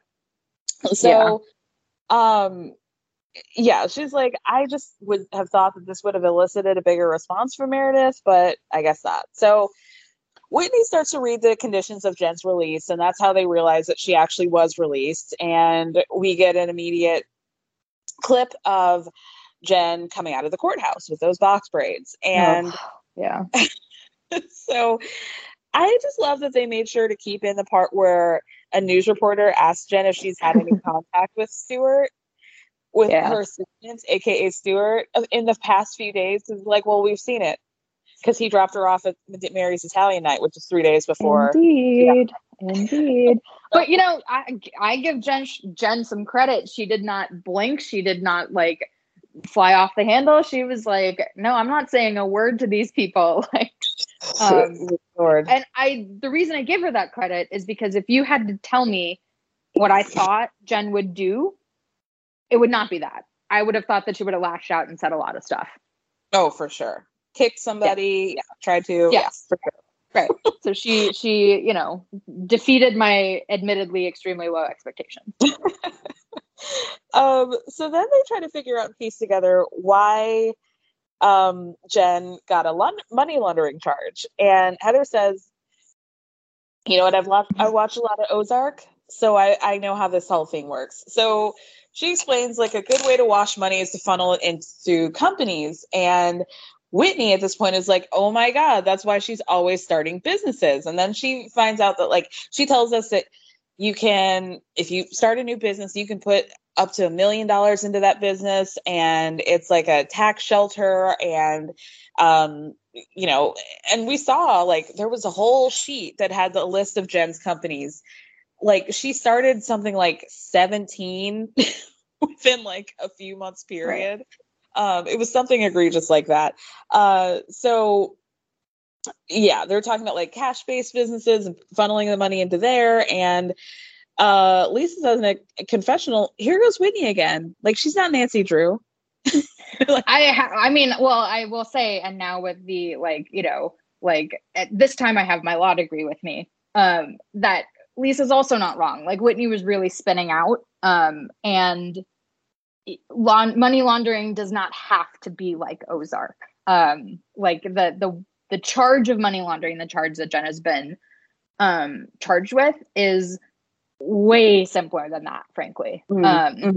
and like, I mean, there are Bravo podcasts that have broken this down like very well. So I'm not going to purport to do that, but I I guess like I put the specific thing in my notes because I was like, uh, just like the explanation was spinning out into a place where I was like, wait, we're actually overcomplicating this. And mm. and that's to me what's maybe most damning for Jen is so the money laundering statutes that she was charged under basically criminalize like making a transaction with or spending money that it was generated by illegal activity. So in her case, fraud. And the transaction doesn't have to go through another business like an Ozark. Like it, the transaction that is made could literally be making a bank deposit with the money that comes from criminal means or spending the you know criminal proceeds on a car or jewelry or whatever else. It's literally just money that has come from like a criminal activity like fraud that is then mm-hmm. being transacted with. Like it doesn't even have to be washed or anything like that. And so because the basis of money laundering comes when like funds are derived from some kind of criminal conduct. Pretty much any criminal offense that like generates money Mhm. can be subject to a money laundering charge. So in this Mhm. case, I I think it's the wire fraud that she's also charged with. Um, that then is like the basis for the money laundering charge because she made money through you know illegally through the wire fraud, and then she then used that uh, fraud or like the fraudulently obtained money to then you know buy or do something else. Um, though I should also I don't want to get too deep into the legal stuff, but she's actually like she's not actually charged with money laundering or wire fraud. She's charged with conspiracy to commit money laundering and conspiracy to commit wire fraud. So what that means is she doesn't actually have to have even laundered any money. She doesn't even have to have like actually done any wire fraud. It's just that she made an agreement with somebody with the intent to commit those crimes. Right. Um, Gotcha. and they carry the same penalties as the actual crimes, which is a maximum of 30 years. Well, that sucks. You may as well have just done It's- it. It sure does. you know, like if you're gonna go down for it, at least have done it. Shit. Right, um right. so at 413, Mary enters the Vail home and there's a wild goose chase as she's trying to figure out where Meredith's voice is coming from, only to realize that Meredith has decided to take a bubble bath. And she's this is really where I'm like, oh, she's feeling great. She's feeling no pain. she's having a great time. And Mary's like, A- absolutely. Mary's like, are you taking a bath? She's like, yes. Mm-hmm. sure am. Um, so, in a confessional, I felt like Mary. People were going in on Mary for this by saying, you know, proper. Well, she did say etiquette and not etiquette, but proper etiquette would be to not be in the bath and to have food for me, which I thought she was right. I, I'm 100% with Mary. Like, I think it is weird as fuck to scream through the house for somebody to come see you in the bathtub. And you're like hosting the trip. I just think like, what if like here's my here's my reaction to this. What if Jen Shah had been the one in the bath screaming for Meredith to come and see her and Right. and that is the way that she was greeting somebody on the cast trip. People would be all over for her for it. So Yep. like, yeah, no, I, I think like it was it was definitely like Meredith trying to have a bit of a moment. really making me laugh. So Mary's like, or Meredith is like, have you heard the news? And Mary's like, I'm heartbroken. And Meredith rolls her eyes. And she's like, I just found out from Robert Sr. You know, I just found out like half an hour ago. I love in the confessional where she says that she found out from Robert Sr. and she didn't believe him. And then she saw it on the news. Now, when most people would say that, you would imply that like I was in a state of disbelief that I didn't believe my husband. I just think she genuinely did not believe him. like she thought he was lying to her. Hey, that's I didn't even catch that, but that's totally that's totally it. um so then she says that um so Mary Meredith tells Mary that Jen received a call about Sharrieff being in the hospital. And Mary's like, is that true? No, no, it's not true, Mary. Oh my God. So and then 10 minutes later, FBI, full SWAT team, Homeland Security comes, and Mary's just like flapping her arms, like, uh, shut, shut that front door. Oh my god. Meredith tries to continue telling her the story. Mary's like, no, no, no, I need a second to digest this. And she, it's really cracking me up. And Meredith starts to talk again. And then Mary's like, why did we not have an inkling of this? And Meredith looks at her like, girl, you know, we've talked about this before. Like, it, there was a code of like, you did have an inkling of this, and I know that you know that. And so Meredith's like, yeah, but not to that level. And I just Yeah. love that like unspoken moment of like, girl, you thought something was up too. Like, let's not even go with this. So Yeah. Yeah. Yeah. um in in a confessional mary i thought very astute mary comes with these moments like a couple times an episode where she has very astute observations about other people and she says that meredith and i have both had our experiences with jen that weren't good but when jen went down I got filled with compassion, but I don't even know what's happening with Meredith because she's acting like she couldn't care less. And it's like, you know, that's weird. She's just having a very strange reaction to this. And so then they both come to the realization that Jen has probably been under investigation for quite some time. And when the FBI gets involved, you're fucked, basically. Mm-hmm. And Meredith says, Yeah, maybe, but maybe there was an insider that tipped them off. So then Mary says a series of things that are definitely going to come back and haunt her in a flashback in the future about how she doesn't know how Jen could take money from people and how she wouldn't be able to sleep at night. and then she says some stuff later, and I'm like, girl. uh, this is not going to end up well for you, Mary. But um, Meredith tells Mary that she's been traumatized by Jen with regard to her family and her business for the past two years. So she's been sitting by, waiting for traumatized. Yeah.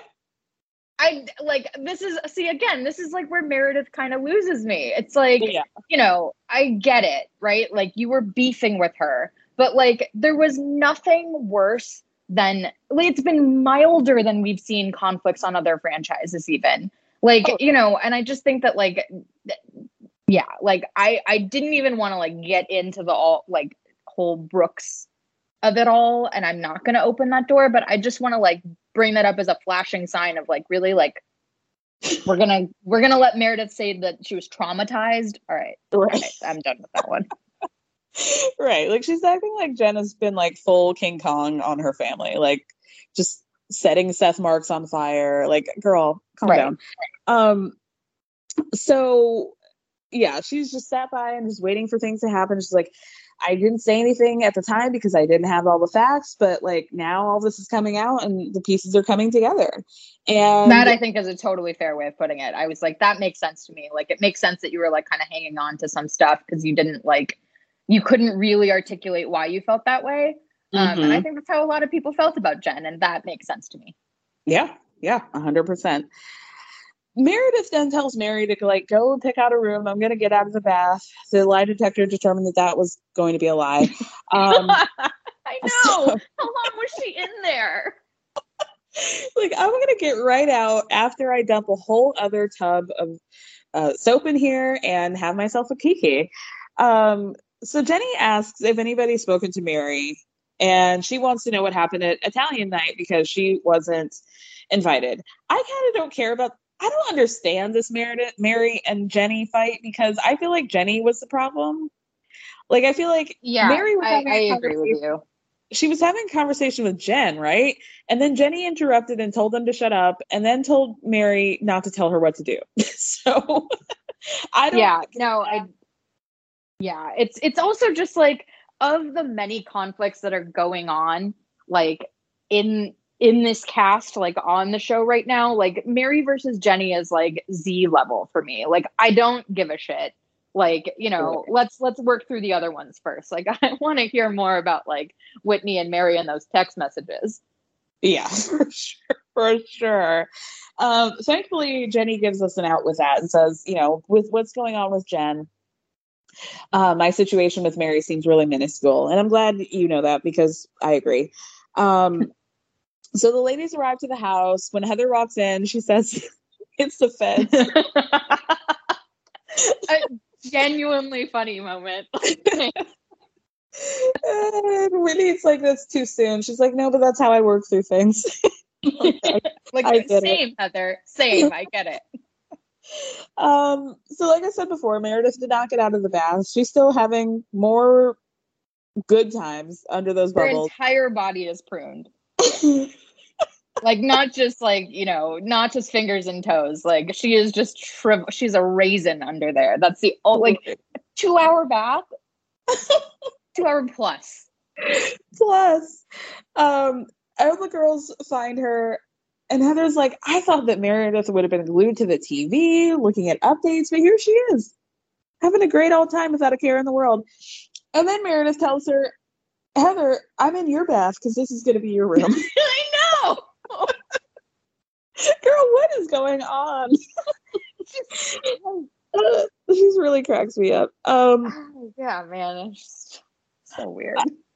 I love that everybody. Okay, so everybody goes into the room. Do you subscribe to Lisa's theory that the fun girls stay in the basement? Well, I mean, like, it's an interesting theory because, I mean, Luann is probably more fun than many of the other cast members on Real Housewives of New York, and she was, in fact, you know, sent to the lower level. So maybe there's something to it. Um, but no, no, I definitely, I, I don't.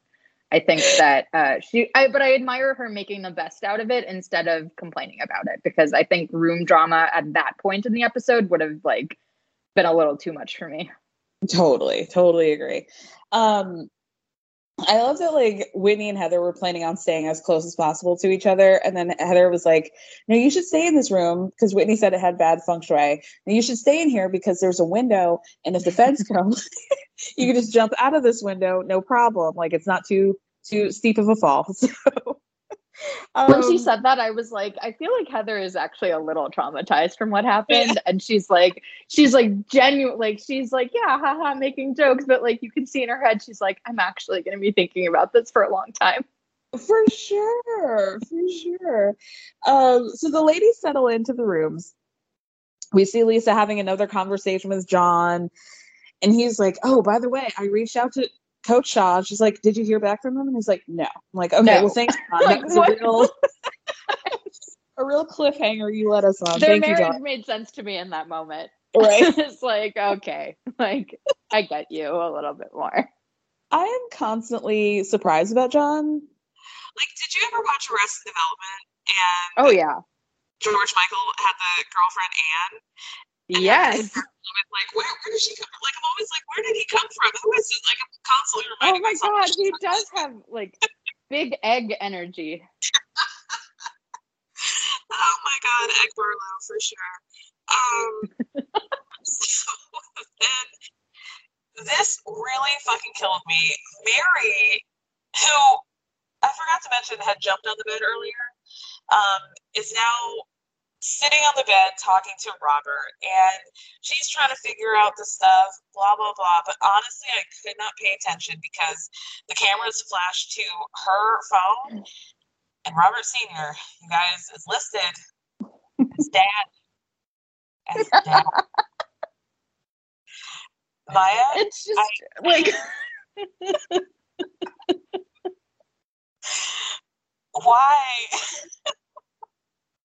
there's only one plausible explanation. And now you will see that I do not only come up with like attempts at logic to rationalize Jen's behavior. You will now see that I also do it for others. The only explanation I can think of is if Mary doesn't know how to work a phone, which I think is 100% plausible, and her son put in the contact info. Oh yeah, yeah, okay, okay, yeah. I mean, because if you take a look at her Instagram, it's very clear that she does not know how technology works. Um, yeah. I see. I totally buy that, right? Like I, I buy that she did not put in the contact herself. That would make sense. It's the only explanation that makes sense. Or the only thing, the other thing being that like there are two Roberts in her life, and so she's like, "Well, just put Dad Robert and Robert as my son as Robert." Oh, Either, right. Either way, you got to find another nickname for him. This is not- I know it's another like familial element we just didn't need to introduce. let's let's not invite any more any more uh, conversations about your relationship to Robert Senior, please. Um, there. Oh, uh, uh, Jenny was on the phone with Dewey. Dewey said that he thinks that somebody ratted her out, but Dewey says a lot of things that are stupid. So anyway, Agreed. um, all the ladies come downstairs for dinner. In a confessional, Heather says that uh, going into this trip, she was worried about totally different stuff. All the dynamics between uh, Mary and Whitney, Mary and Jenny, Meredith and whoever the fuck. But now everybody's just worried about Jen. And, you know, it's like, whatever. Mary says hi to Jenny, but in a confessional says, I didn't even remember she was coming, so whatever. um, they sit down to eat, and Heather says, even though today's been a crazy day, Um, shockingly, it has not cut down on my appetite. Like, I am with you on that one, girl. If anything, it would make me eat more. I would have been even hungrier.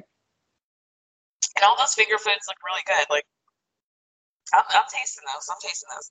Um, I know. So Mary talks to Lisa. So she sits down. Mary and Lisa sit down at the table first, and they're kind of like chit chatting about what has been going on and how traumatized, in Mary's words, she is about the day. And Mary says that she doesn't wish bad things on anybody. Cue to her tagline. If you come.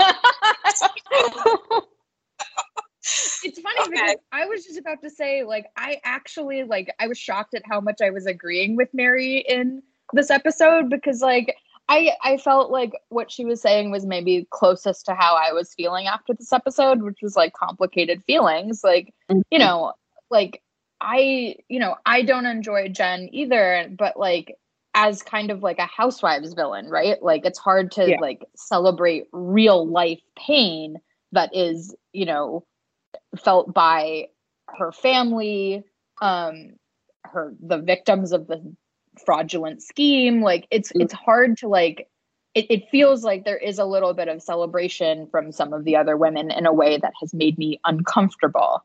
Um, but I'm also like, you know, not gonna police this too much because it's also like entertaining television. Um, but damn, I did not even think about the Jesus aspect.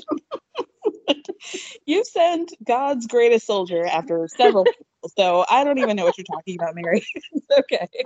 Um, so then uh, Mary asks the table if anybody's reached out to Jen. They're like, yeah, we all have, but she hasn't gotten back to us. And because she's been in jail, people.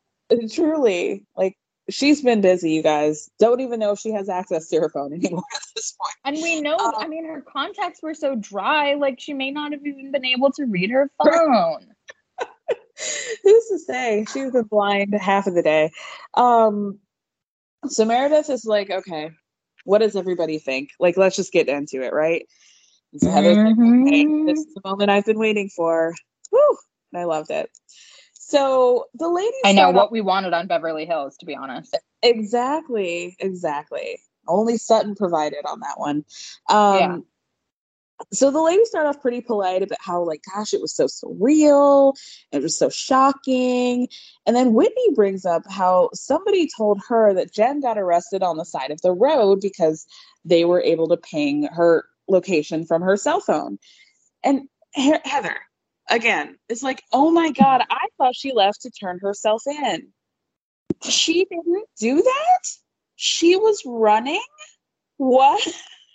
well, but okay, so and then Whitney says like, no, she was running, and uh, yeah. so I think it's like somewhere in between, right? Like I, I, maybe I'm being too kind, but like I really don't think that she was like trying to make it to the border, right? Like I don't think she was no. really trying to outrun the agencies. So I think it's a little I don't think there's evidence that she was indeed like trying to quote unquote flee. I think she was just trying to get away from the cameras and probably yeah. back to Park City, um, which is where like her house was being raided or was about to be raided. Either way, um, but I'm also not willing to give the benefit of the doubt to say that she was going to turn herself in. So it's it's no. yeah, it's the the truth is just boring, which is like she just didn't want like Bravo footage played over and over and over again of her being put into handcuffs. Um, right. But like she didn't make it far. Apparently not. And I want to know why she was in her aunt's truck. You yeah, know? me too. Um, yeah. so well, it makes me think that Sharrieff like sent her aunt to go get her. And I say Sharrieff because like I don't know that Jen would have had time to like call her aunt and be like, "Hey, come get me." Well, they came in that truck. They showed up in the truck. Oh, is that the truck she came in? All right, take it. Yeah, yeah, yeah. Um, right. I think it was. I'm pretty sure. You're anyway. probably right. I just didn't pay attention. But Jen does that weird stuff where like you're just borrowing family members' cards. Like I don't know from that. Like we all keep our own stuff. I don't know yeah, that same. kind of family. Like Jen seems like she's got that sort of deal where she's always borrowing somebody else's car. I don't know. Um I agree. So Okay, so what happens after that? Okay, so Heather's like in a confessional, how humiliating, how degrading. What should could she have possibly done to make that necessary? Like, what would have made that necessary? Like, I, I, I don't know. Read the charges, girl. so, Mary and Meredith repeat that this investigation must have been going on since way before the trip. And Jenny mentions how it's been going back since 2012, which goes to your point of those other people getting arrested prior to her. That must have been what they were referencing. Yeah. Um, so then Mary, again, really should not have said that. She says, you know, I just feel somewhat betrayed by Jen. And then she goes into the fact that ultimately Jen's reaping what she sowed and Whew. that she scammed old people, people who don't have money with no remorse. And she, okay. I mean, but it's gonna be like it is also like the editor's dream. Like the season three or four Mary takedown is mm-hmm. is gonna be rife with lots of footage for the picking. Eh, later in season one, I think, or season oh yeah, two. no, season two. You're right. I think it's coming. it's really coming.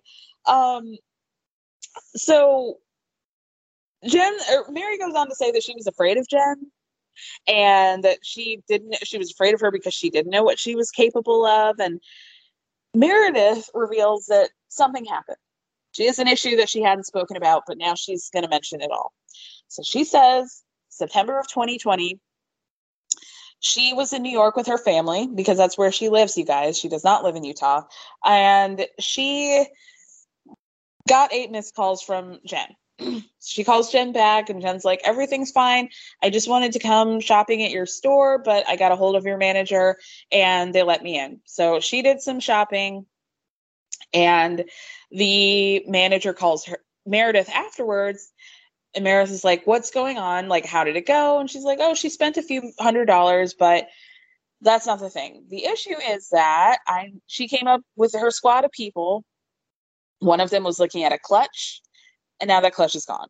So Meredith tells the manager, just text Jen back and be like really chill about it. Like, hey, did you borrow this bag? And she says 30 seconds later, the manager gets a call from this guy who people said they think was Murillo, the guy that drove her right. to the left Um, she got a call from that guy and he was like, I'll I'll return the bag tomorrow. So she's like, I she had full receipts. we saw footage of him taking the bag, uh picking up the bag first, then taking it and walking it out, then coming back to the store with it. Um, she's like, I've got screenshots, I've got call logs of all this happens. Like she's got a tight little story uh, with this. So what did you think about that? Oh, I was going to ask you first because I, well, I do have some thoughts and um but yeah i'm curious what i'm curious what you think well okay so i guess it, it's worth mentioning that meredith says that she does not believe that jen had anything to do with it however jen continued to keep that guy on her payroll and employed and that's what she right. felt was like the ultimate friendship betrayal um so i appreciate that she was clarifying that um if I had to guess what happened, I don't know. I can't really make sense of it. Because uh, to yeah. me, it seems like Jen is smart enough to know where and who she should screw people over and she wouldn't do that to Meredith and just steal a bag. You know? It just doesn't make sense to me. I I, agree with you. Um and that that is I wanted to just feel out if you were like, oh man, like I, you know, uh, like I can't believe, like obviously Jen was the one who like got her assistant to do it or something like that. I don't, I don't think that at all. And I thought it was a little weird that Meredith presented the story where it felt like the punchline was going to be that Jen stole the bag.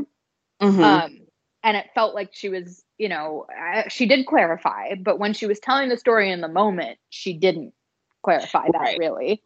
Right. Um, and I, I guess like the story is weird enough in the sense of like there's still enough open questions that like I it could go either way. Like Meredith wasn't even in the same state, right? Like and she first started to present it as like she called 8 times. Like okay, but like what does that have to do with anything? Like you're just trying to present like paint a picture of like like strangeness that frankly like doesn't have anything to do with like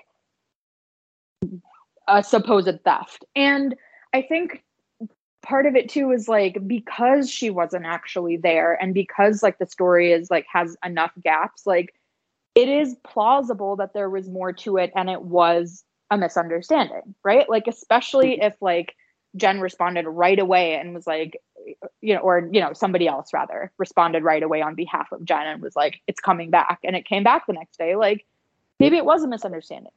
Um because i just agree with you like i don't think jen is like stupid enough to be that brazen because September 2020, like the reunion was going to film soon. Mm-hmm. Like it just like I just don't feel like she's that out of pocket. But I mean, I think part of why I might also be a little sensitive to this is you know, like how many times have my movements in a store been tracked? Like as yeah. a woman of color like you know with people just being like a little suspicious or like acting like i can't afford to buy something in a store that i'm in. So i think that like some of those feelings are kind of filtering into the story a little bit for me where i'm like mm, i don't know. I'm not willing to buy that it was a straight up shop shoplifting incident. And like you've been holding on to this for this long um like you know i, I don't know. That that's mm. my feelings on it.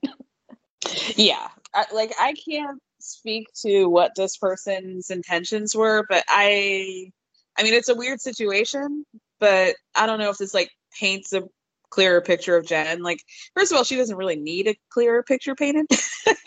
That's how i feel too. And same with like the uber story that comes after that. Like yeah that is also weird. These are weird things like potentially shady but also frankly potentially totally re- like have totally normal explanations that are not like you know nefarious in any way. It it's i understand the impulse to pick apart all of these weird and potentially bad things that jen has done because that's where they are that's where their headspace is.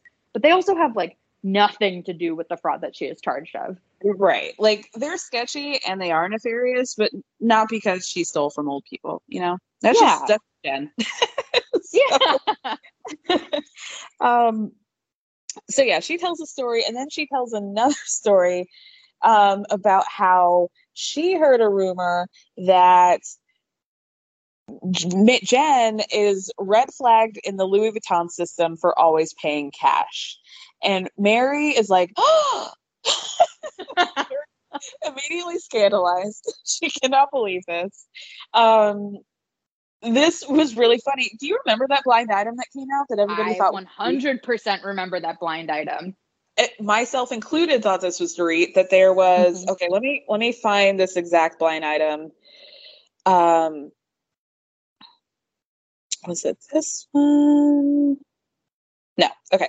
Um, it is. Sorry, y'all. Okay, I found it. Nope. Clicked on the wrong link once again. Okay, third time's a charm. Okay, it turns out I just put two links again, the same two links over and over. Um, so line the the blind item was basically this housewife that is not I think not East Coast and not OC, not OC, yeah. Um, is like having trouble with these like major brands because they don't want to sell it because they they've been finding out that she's been like reselling their items basically. Um, yeah, I thought it was three. Most people did. Wait, did you see the clarification that DeuxMoi said, like either last night or today? Like no. they clarified, like, yeah. Let me let me find it now. Oh shit, I should have had this pulled up already. um, but they basically said that it wasn't. It was a housewife that wasn't currently filming or on or something. So then everyone was like, "Wait, so are you saying that it's Dallas?" Uh, um, yeah, that was. Let me find the exact phrasing. That's um, interesting. Huh. Yeah. Um, I do find it interesting that Louis Vuitton would flag people for paying cash. that is very interesting. The lengths that these luxury brands go to to like keep their prestige and their reputation is very interesting to me. Um, but how did people find stuff out like that? That's what I would love to know. Completely agree. Um, so yeah, that that really.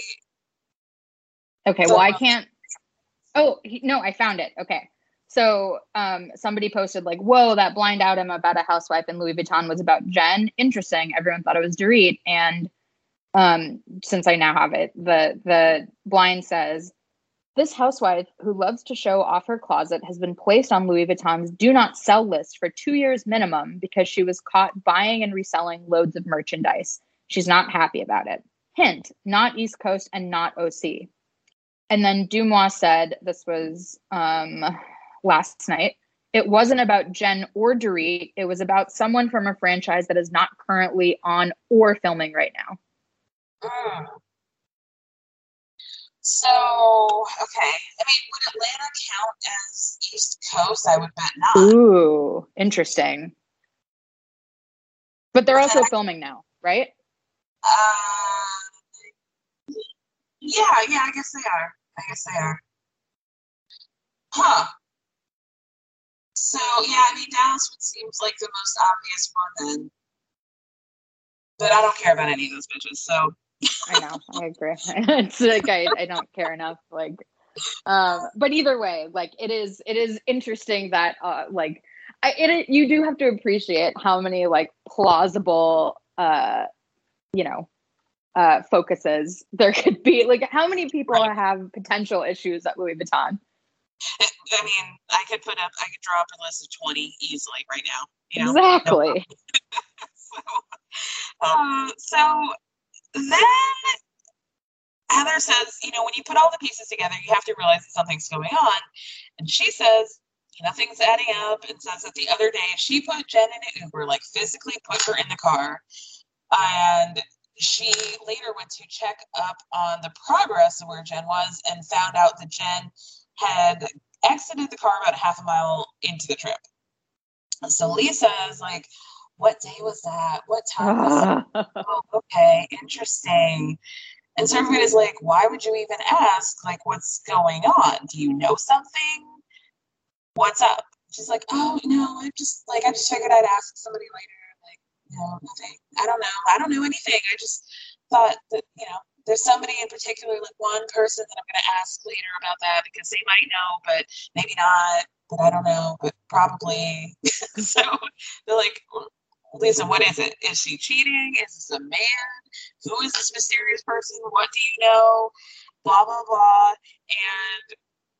And um, Jenny is like, if it's another guy and you know something, then just say it. Like, why she does the thing that I find really annoying is that you like you give a little bit of information and then you're like, oh no, I don't know. Like, and then you start getting vague and it's like, well, say it or don't.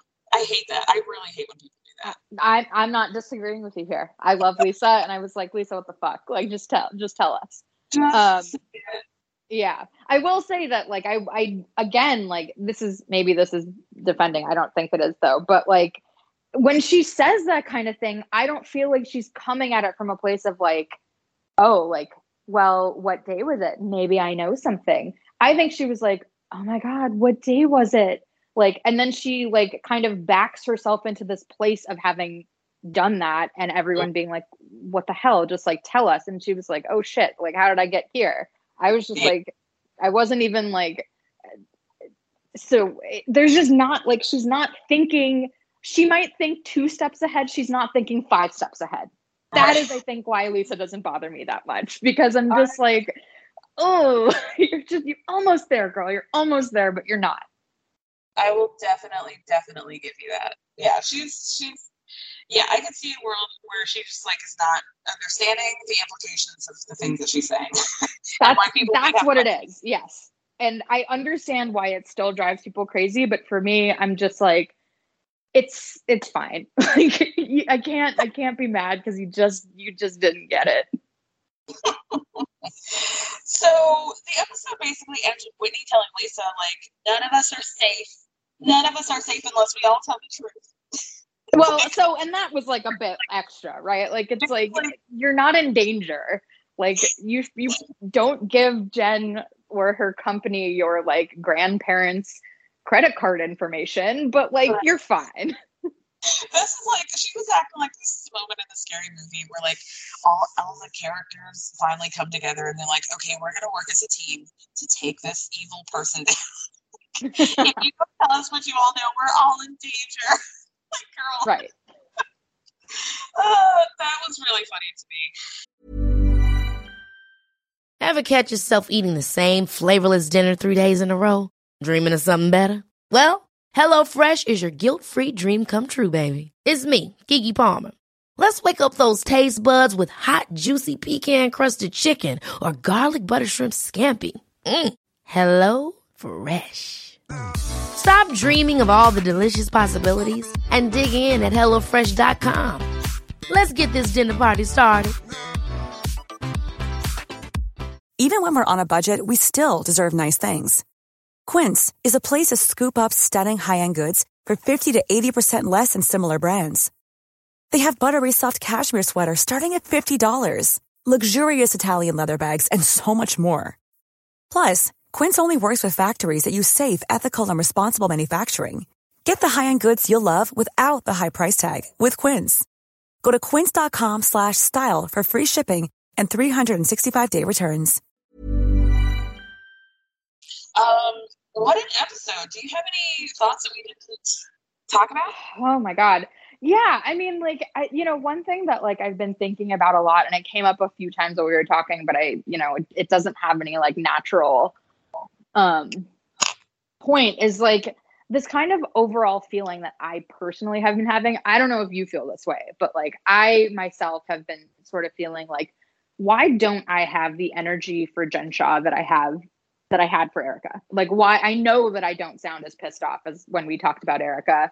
Mm. Um, and I was like, why is that? Like, let me do some self examination. And I was like, is it because she's a woman of color? And I think that uh, for me, there's probably at least some of that element, though.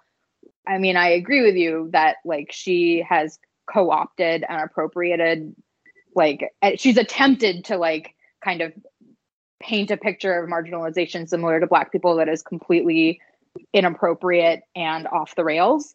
Mhm. Um, so I hope that it's, I, I don't think it's really all of that. And, you know, I think also like I have not spent six seasons hating Jen the way that I have spent a long time being annoyed by Erica. So like I don't have that kind of like build up. But I think like the main thing that what it comes down to and why I think that like there is some distinction between the two storylines is that like Jen like we didn't know about any of this like fraudulent stuff until she was arrested. Like we Mhm. didn't know that it was coming until like we didn't know that any of this was going to happen until it had already happened. And so like now yeah, like the prosecutors have to make their case and there's going to be some resolution. There's going to be some adjudication, whatever it is, right? Like you know, she'll either plead guilty like or be found guilty or be found not guilty. Um you know, all equal um equal potential solutions. Um, some may be more likely than others, but you know, um, as a lawyer, like she, the, the prosecutors do have to find her guilt, you know, or have to make their case that she's guilty beyond a reasonable doubt. Um, with Erica, there's like, we're still in this place where I think it is totally plausible that nothing is going to happen and that she will kind of, in some senses, kind of get away with whatever it is that she did. And so I think that that for me, like knowing that there's some resolution coming with Jen in the future, I'm content to kind of like let it play out and I don't get as angry about it. And it's easier for me to see her side because it's like she's already in way more shit with having like the Southern District of New York like complex fraud unit Right. on her than like anything any of the audience could do. But whereas like Erica, she's still sitting in Hancock Park. She's still, you know, like doing all her her her other stuff. It's it's hard, I think. It's hard for me to not feel a little angrier at that one because it feels like yeah, like she might just get away with everything. I also feel like with Erica, like Eric keeps, I don't know, because I, can't really say that Jen is not doing this either. Like Erica keeps martyring herself in a way that, like, when Jen does it, because she is also doing it, it just comes Yeah. off as a lot more ridiculous. Well, like, right, because I- it's laughable. like, like and i think part of it is because like like girl we have seen the like the legal papers with your name on them Yeah. Yeah. And and like there's just like for me personally, I find it like way more reprehensible that Erica would like post pictures of her ass and tell people to eat her pussy than like uh Jen posting a picture of her with like Akon's locked up after. it's just like it's so much more delusional. But I that's also that's true right? it's so ridiculous and I it's like it's not that I can't be mad at it. It's just like, girl, what are you doing? Like my mind That's- doesn't I'm with you. It's it's and and maybe part of it too is like the entire time that Jen has been on the show, people have hated her, and Yeah. so I think like she is already given very little little benefit of the doubt. Like so now it's like you know we're not kind of like you aren't fighting against that kind of feeling when Oh, right. you're reacting to what's happening now. Whereas with Erica, like I don't think she's been a fan favorite in a very long time, but like you know, sh- like people like like even like Bravo can still pretend that she's a hero or like at least a victim. And Mhm. they're not attempting to do anything like that with Jen. Now, these things might totally change because the other Yes. difference that we have not seen Jen on camera reacting to the situation that she's now in. So, 100%. That that is also extremely true. Um but I think even even no matter how she reacts, it's going to be like it's going to be delusional. But like it's for not sure. going to be like even if she is at max delusion, like it's almost just not going to matter because like the case still exists. Like so. I don't care if she's coming up in here and telling me that she's not guilty because like the case against her still exists and somebody's still to like make a determination whether or not she is. Um yeah, exactly. but with Erica, it's like I feel like she has more ability to shape the narrative in a way that pisses me off. Totally. Totally.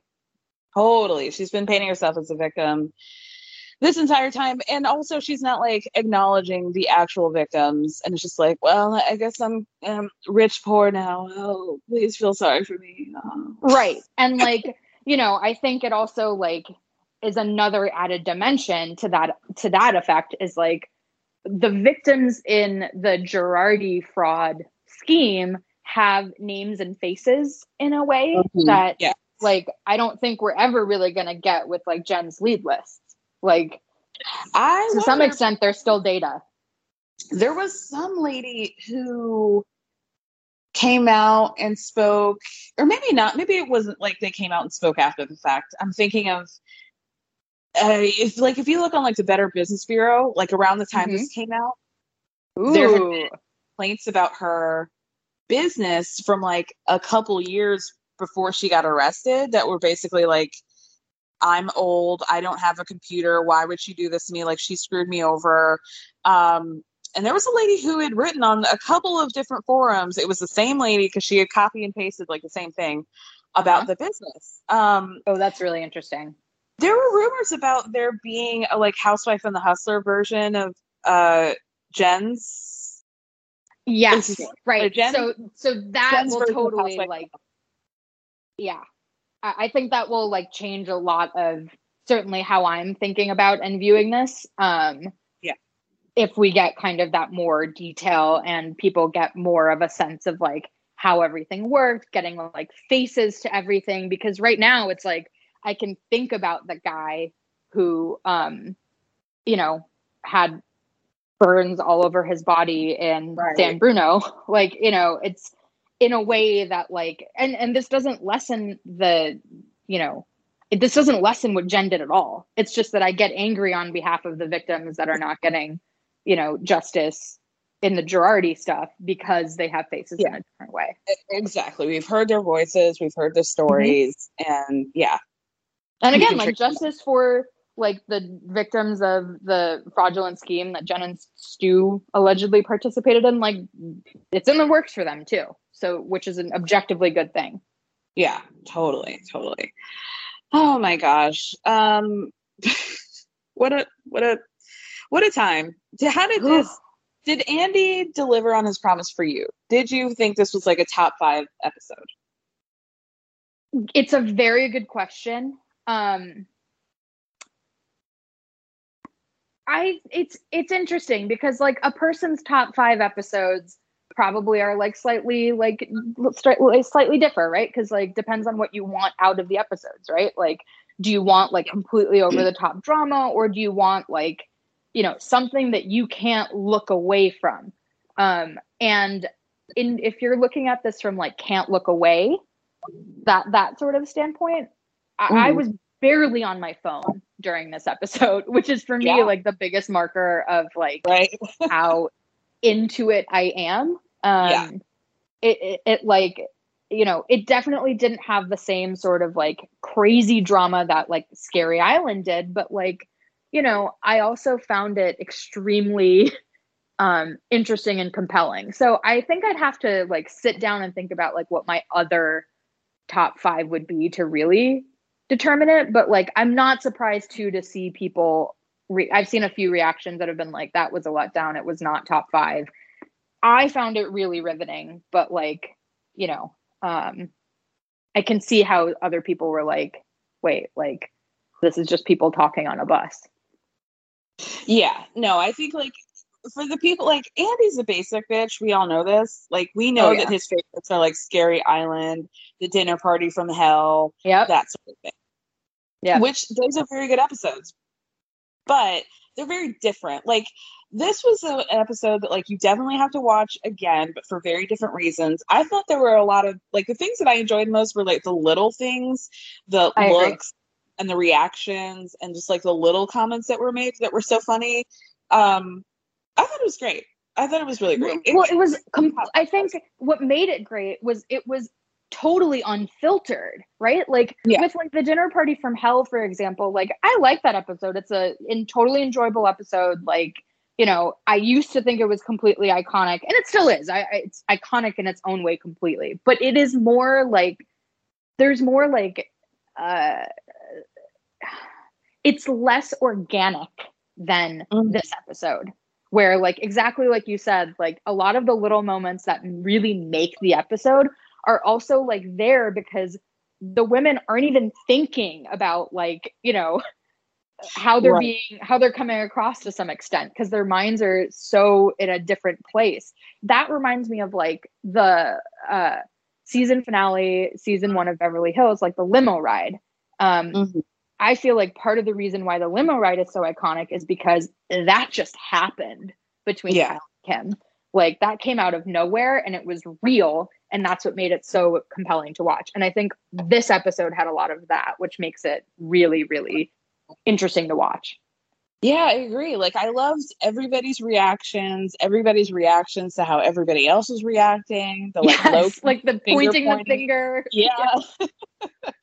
Just really like a murder mystery style kind of trying to figure it out. And I loved it. I really, really loved it. So thank you. Thank you so much for talking about this with me. Oh my God. Thank you for speaking. Thank you for giving me the space to love Lisa Barlow.